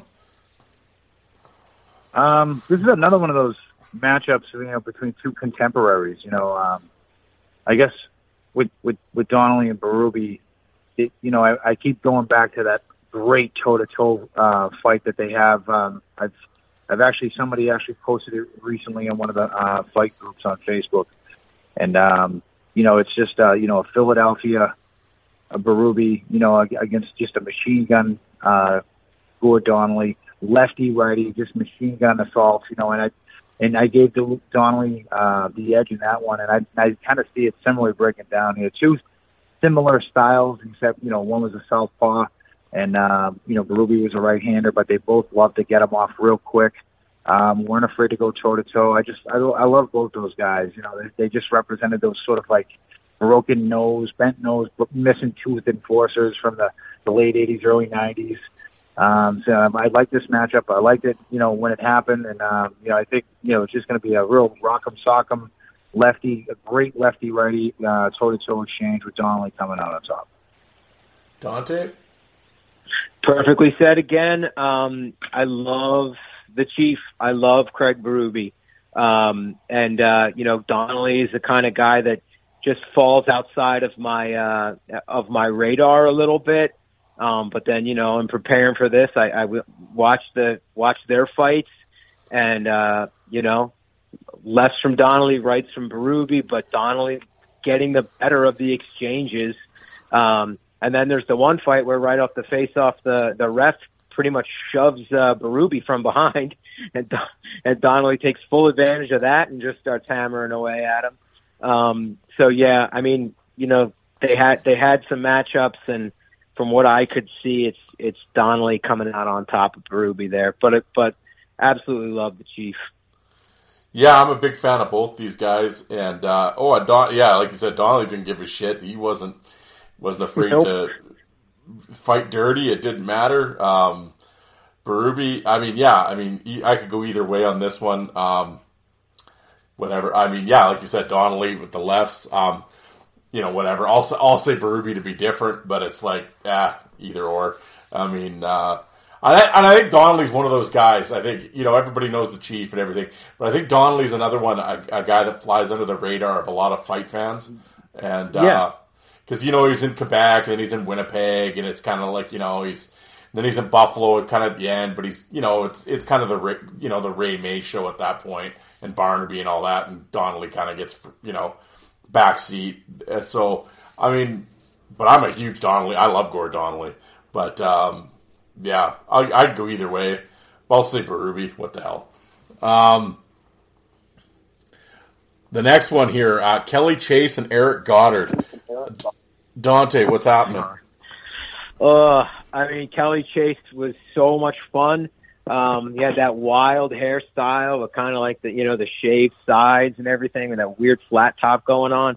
Um, I mean, just completely uh, fun as hell energy fighter. like crazy.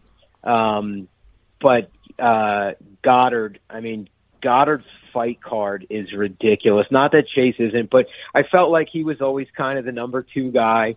Um, and, and Godard was just, you know, the hand of God there, uh, so powerful. Um, he's got this, he's got a bit of size on him, like four inches and about 30 pounds. I just, I think he's too much. I think he's too much for, uh, for Chase here, but, but Chase would do it. And, uh, you know, but I, I don't think, I don't think he comes out on top of this one. Steve?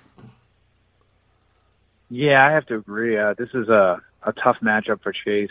Like I see Chase being game and hanging tough, and you know Chase was always like one of those guys that you know had some that had that technical ability to kind of creep back into certain fights. You know that he looked a little, a little overwhelmed at at first, but in this one here, I just think you know Godard is just too tall in order here. I just there's too much Godard. You know goes right at him, and it, it's just straight up from the beginning. Chase is just holding on. There's really not much you can do. Linesman coming in, they clear win Godard.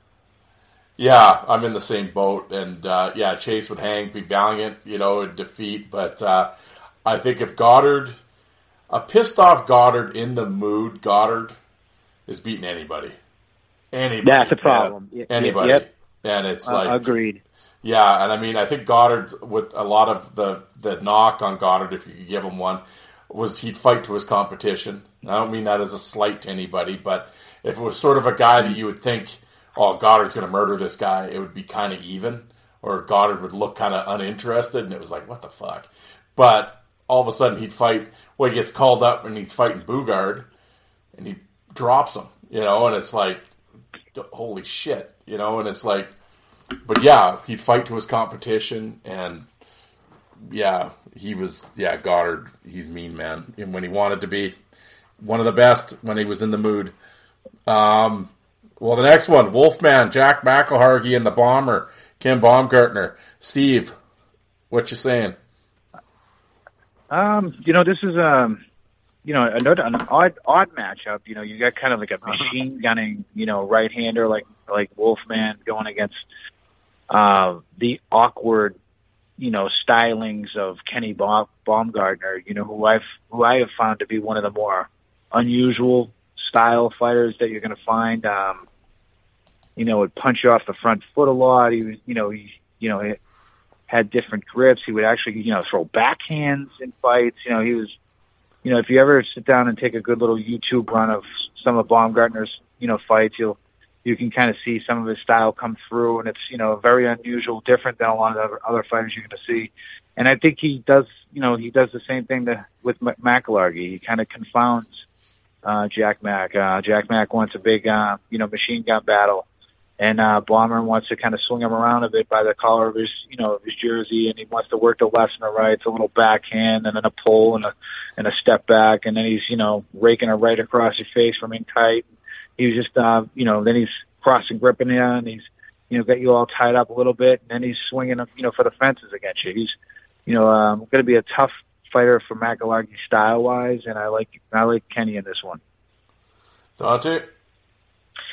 Agreed. Um, yeah, uh, McIlhargey throws rights and he throws volume, right? He throws a ton. Uh, I don't know about power on some of these punches. Um, and, and, uh, like Steve said, no quit in bomber. You, he'll be on his back, uh, you know, underneath three guys and still be just punching away. Um, wore the Jofa helmet, had the flow going, always seemed to have a black eye, uh, just like your classic 80s, 90s hockey fighter. I love the guy. Um, yeah, I'm, I'm picking Bomber. Yeah, like I, I think, like Steve said, I think Bomber's got that unorthodox kind of this weird. Like I think McIlhargey's trying to come forward and swing, and Bomber's kind of got that leaning away spin thing, but then kind of that backhanded elbow thing going, and over the shoulder and underneath, and and and Bomber had power too. I mean, you know, he could he could turn out your lights too with this weird angle punches, and yeah, I think it. I think it would just be. Uh, one's looking for mayhem and the other one's just kind of uh, tying up and being awkward. And I think McIlhargey gets frustrated with it. But yeah, Bomber. Ah, I got Bomber. Um, But yeah, big fan of both these guys. Um, the next one we got uh, the final, second last fight of the night here: Jay Miller and Joey Kocur. Uh, Steve, what's happening? Uh, this is, I mean, this is one of those ones uh, where you know you kind of have video evidence to kind of back up your call, and I, these these two guys are matched up when both were you know pretty much in each other's primes, you know, or you could argue uh, they were in each other's primes anyway. And um, and Kocur, I thought you could. I always thought Miller one of the, the the strengths of of Jay Miller was you know he was one of those guys that had great technical abilities. You know, he was a little awkward in his own way, but he was very strong for a guy his size. Um, but against Kocur, I think you know we talk about his power, but this guy was incredibly strong. Um, farm boy strong, you know, um, and just a load to, to kind of contain. You can kind of see Miller struggle, you know, with Kocur. You know, I think, and, and to me, it was more, you know, that strength in, of Joe Kocur and, and just dealing with that. And you know, of course, you're worried about the big bomb, but you know, um, I, I, I think with this one, there's just enough footage for us to kind of, you know, okay, I, I like Kocur in this one. Dante. Yeah, I know Jay Miller's a he's like a he's like a cult like hero for a lot of guys and deservedly so. Uh fought everyone, fought really well. Um but yeah, I mean in their head to heads to me watching them it's it seems like um it seems like Kocur is the one that Miller is trying to beat, uh, you know, and he has to try to prove he could beat Kocur more than the other way around. And uh, I think Joe was able to just stretch out that left and and keep looking for that right. And and Miller probably really is just kind of trying not to get hit by that more, and maybe maybe not necessarily fighting the way he would fight other guys because he knows that big right is always looming. Um, but I think, yeah, I mean, they're close fights, uh, but I go Kocur. Yeah, like you said, the proof's out there, right? And it's kind of a prime thing. I mean, you know, you, the the fight happened, and there the fights happened, and there they were. Um, yeah, and I think I think Kocur's power definitely altered Miller's style, or it seemed to appear that Mhm. way compared to what Miller, Yeah. you know. And uh, yeah, I gotta go. I gotta go with the former. I gotta go with Saskatoon guy. So Joey Kocur, but um, well, boys, the final fight. We finally made it to the final bout, and uh, Sandy McCarthy and Behn Wilson. I know this this is a special place in Steve's heart. He's always promoting Behn Wilson awareness. So I'll start, Steve. What, what do we got? Sandy's no slouch, though. So what are we doing here? No. Well, how about This this? Can, this is how about you start with me, and then I'll just let Steve take over. okay, well we'll go. Dante, what are you All thinking right. here? Uh, okay, all right, all right. Behn Wilson, Steve, take it away. There we go. um, well, this is a great. This is another one of the great matchups of the whole tournament. Um, and this one here, and uh, it is a bit. This is an era matchup, you know. But I think Behn Wilson's one of those guys that is, you know, as you know, we've, you know, as many of the the fight fans know, um, he's one of the true all time greats. And this, again, not to, to say that McCarthy's no slouch. I've taken some flack in the past because I I include uh, Sandy McCarthy as part of my top ten all time. I think he was one of the great young fighters to ever, you know, come into the NHL. He really went on a tremendous run in Calgary. Like, uh, you know, he wasn't uh, knocking guys out or breaking faces or anything like that, but he was, in my opinion, right away, you know, took the belt away from Probert. And, you know, a lot of people like to talk about, you know, Tony Twist around that time, but, you know, I didn't see Twist take out McCarthy, you know, so it was, to me, McCarthy was that, was that guy. And, um, you know, just just on that that great tremendous run in Calgary, I always you know looked upon him favorably whenever we started ranking these fighters for all time. Um, is in a toe to toe prime versus prime matchup. This is a great fight. This is one of the best ones of the entire tournament. Um, you know, McCarthy's no slouch. You know, tying up fighters neither, but you know he's going to have a, a lot of trouble getting his right free against Behn Wilson. Wilson's got to clamp that down, and he's going to force McCarthy to fight left-handed. Um, so, and that's where the fight's going to be. That's you're going to see um, a left-handed, you know, right-handed exchange between McCarthy and Wilson. And you know, um, what's going to happen is, you know, they're going to be opening up, and after a few, you know, exchanges, they're going to they're going to clinch, and that's where Wilson's going to be able to get the uppercut going. So this is going to be a real close fight, a great one. This is probably one of those ones that we you know you find on your greatest of or your best of tapes. You know what I mean? Uh, but I got Wilson. Maybe I am a little biased. I do, you know, look at this as even though it's the Bob Probert Invitational, I always pump it as National, you know, Behn Wilson Awareness Day, um, just to keep pumping him. Because he always seemed to be whenever we had these little talks and debates, it, he seemed to always be overlooked. I've always felt like nobody really knew who he was. It's time to, to get him out here. And uh, maybe this is his year, but I like Wilson in this, this one against McCarthy in a great battle. And it's, it is tough for me to choose two of my favorite fighters. There we go. And I mean, uh, yeah, I wanted to end on that note, and I because I knew I knew you uh, not only with Behn Wilson, of course, but I knew you were a big uh, you know Sandy booster as well. And I think and and I think that's another guy that's sort of.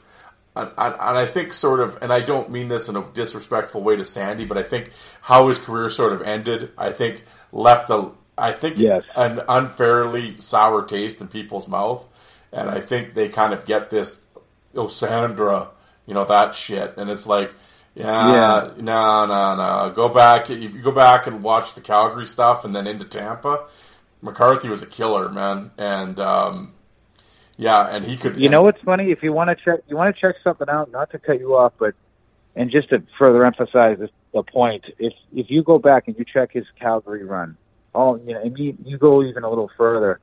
I mean, I don't know if he was ever decisively beaten. And when I say that, like suffered a bad loss, I mean like a KO or a bad bloodletting or something like that. He, you know, he went over like a hundred fights or something like that without really suffering any major, major losses. You know, that's incredible in in that era of fighting. You know, if you if you take a look at his card and you take a look at the footage, you know, you really won't see very many like you know losses during that time in Calgary. It's it's incredible that that run he went on.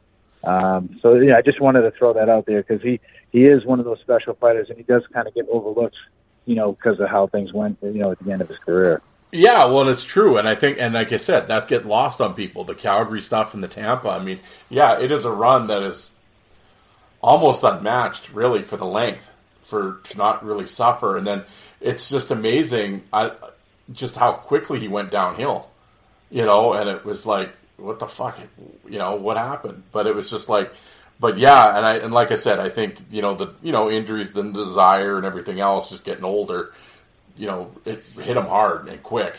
But yeah, with that initial first five, six, seven years in the six years in the league, unbelievable. And I I highly recommend people go down the the early Sandy McCarthy years because you will be impressed and it'll it'll change your mind on a few things. That's for sure. But absolutely boys, that was a hell of a. We, you know, we we put in a solid like two and a half hours here. Um, you know, if the people are still awake, they're I think they're, they're going to have to listen to this in shifts. But uh, I want to thank you guys for hanging on the line here and and, and uh, taking apart. I, I know this is one of my favorite uh, times that you know one of my favorite episodes of the year is the the Bob Probert uh, preview show. And uh, Steve, I want to thank you for coming on once again, and Dante, the the new guy, for coming on, and and uh, I, I want to thank both of you for uh, for taking the time tonight. I know I, I took a lot of your time, and uh, you know, and I know it's getting late where you guys are, but uh, thank you very much, both of you. Oh, thanks for having us, uh, Darren. I appreciate it. And Dante, great job tonight, man. This is uh, this is great. It's a lot of fun. I I kind of look forward to this every year, whether I'm you know breaking down the matchups or just you know doing the voting in the the tournament. This is awesome. I always love it. Uh, Darren, thanks for putting this together again for us. Yeah, thank you so much, Darren. Steve, it's it was an absolute honor. Uh, I have so much respect for your knowledge with with uh, the fight game, and I, I always look forward to your episodes with Darren. Um, and Darren, you know, uh, I'm always there for you no matter what, buddy. So thank you for having me on, and uh, it was it was a true pleasure. I loved it. Excellent. I appreciate it, guys. And for you guys listening, sat this Saturday, September third, high noon. The first, the opening eight bouts are going to start. So get out and vote. And uh, on Twitter, if you're not on Twitter you're just, oh, I'm just a Facebook guy, go create an egg on Twitter, be ABC123, whatever you got to do. Take you a minute and a half to sign up. Just sign up, follow the fourth line voice just to get out and vote. But uh, once again, thank you guys. And for those listening, get out and vote, and uh, it'll be fun. Thanks, everybody.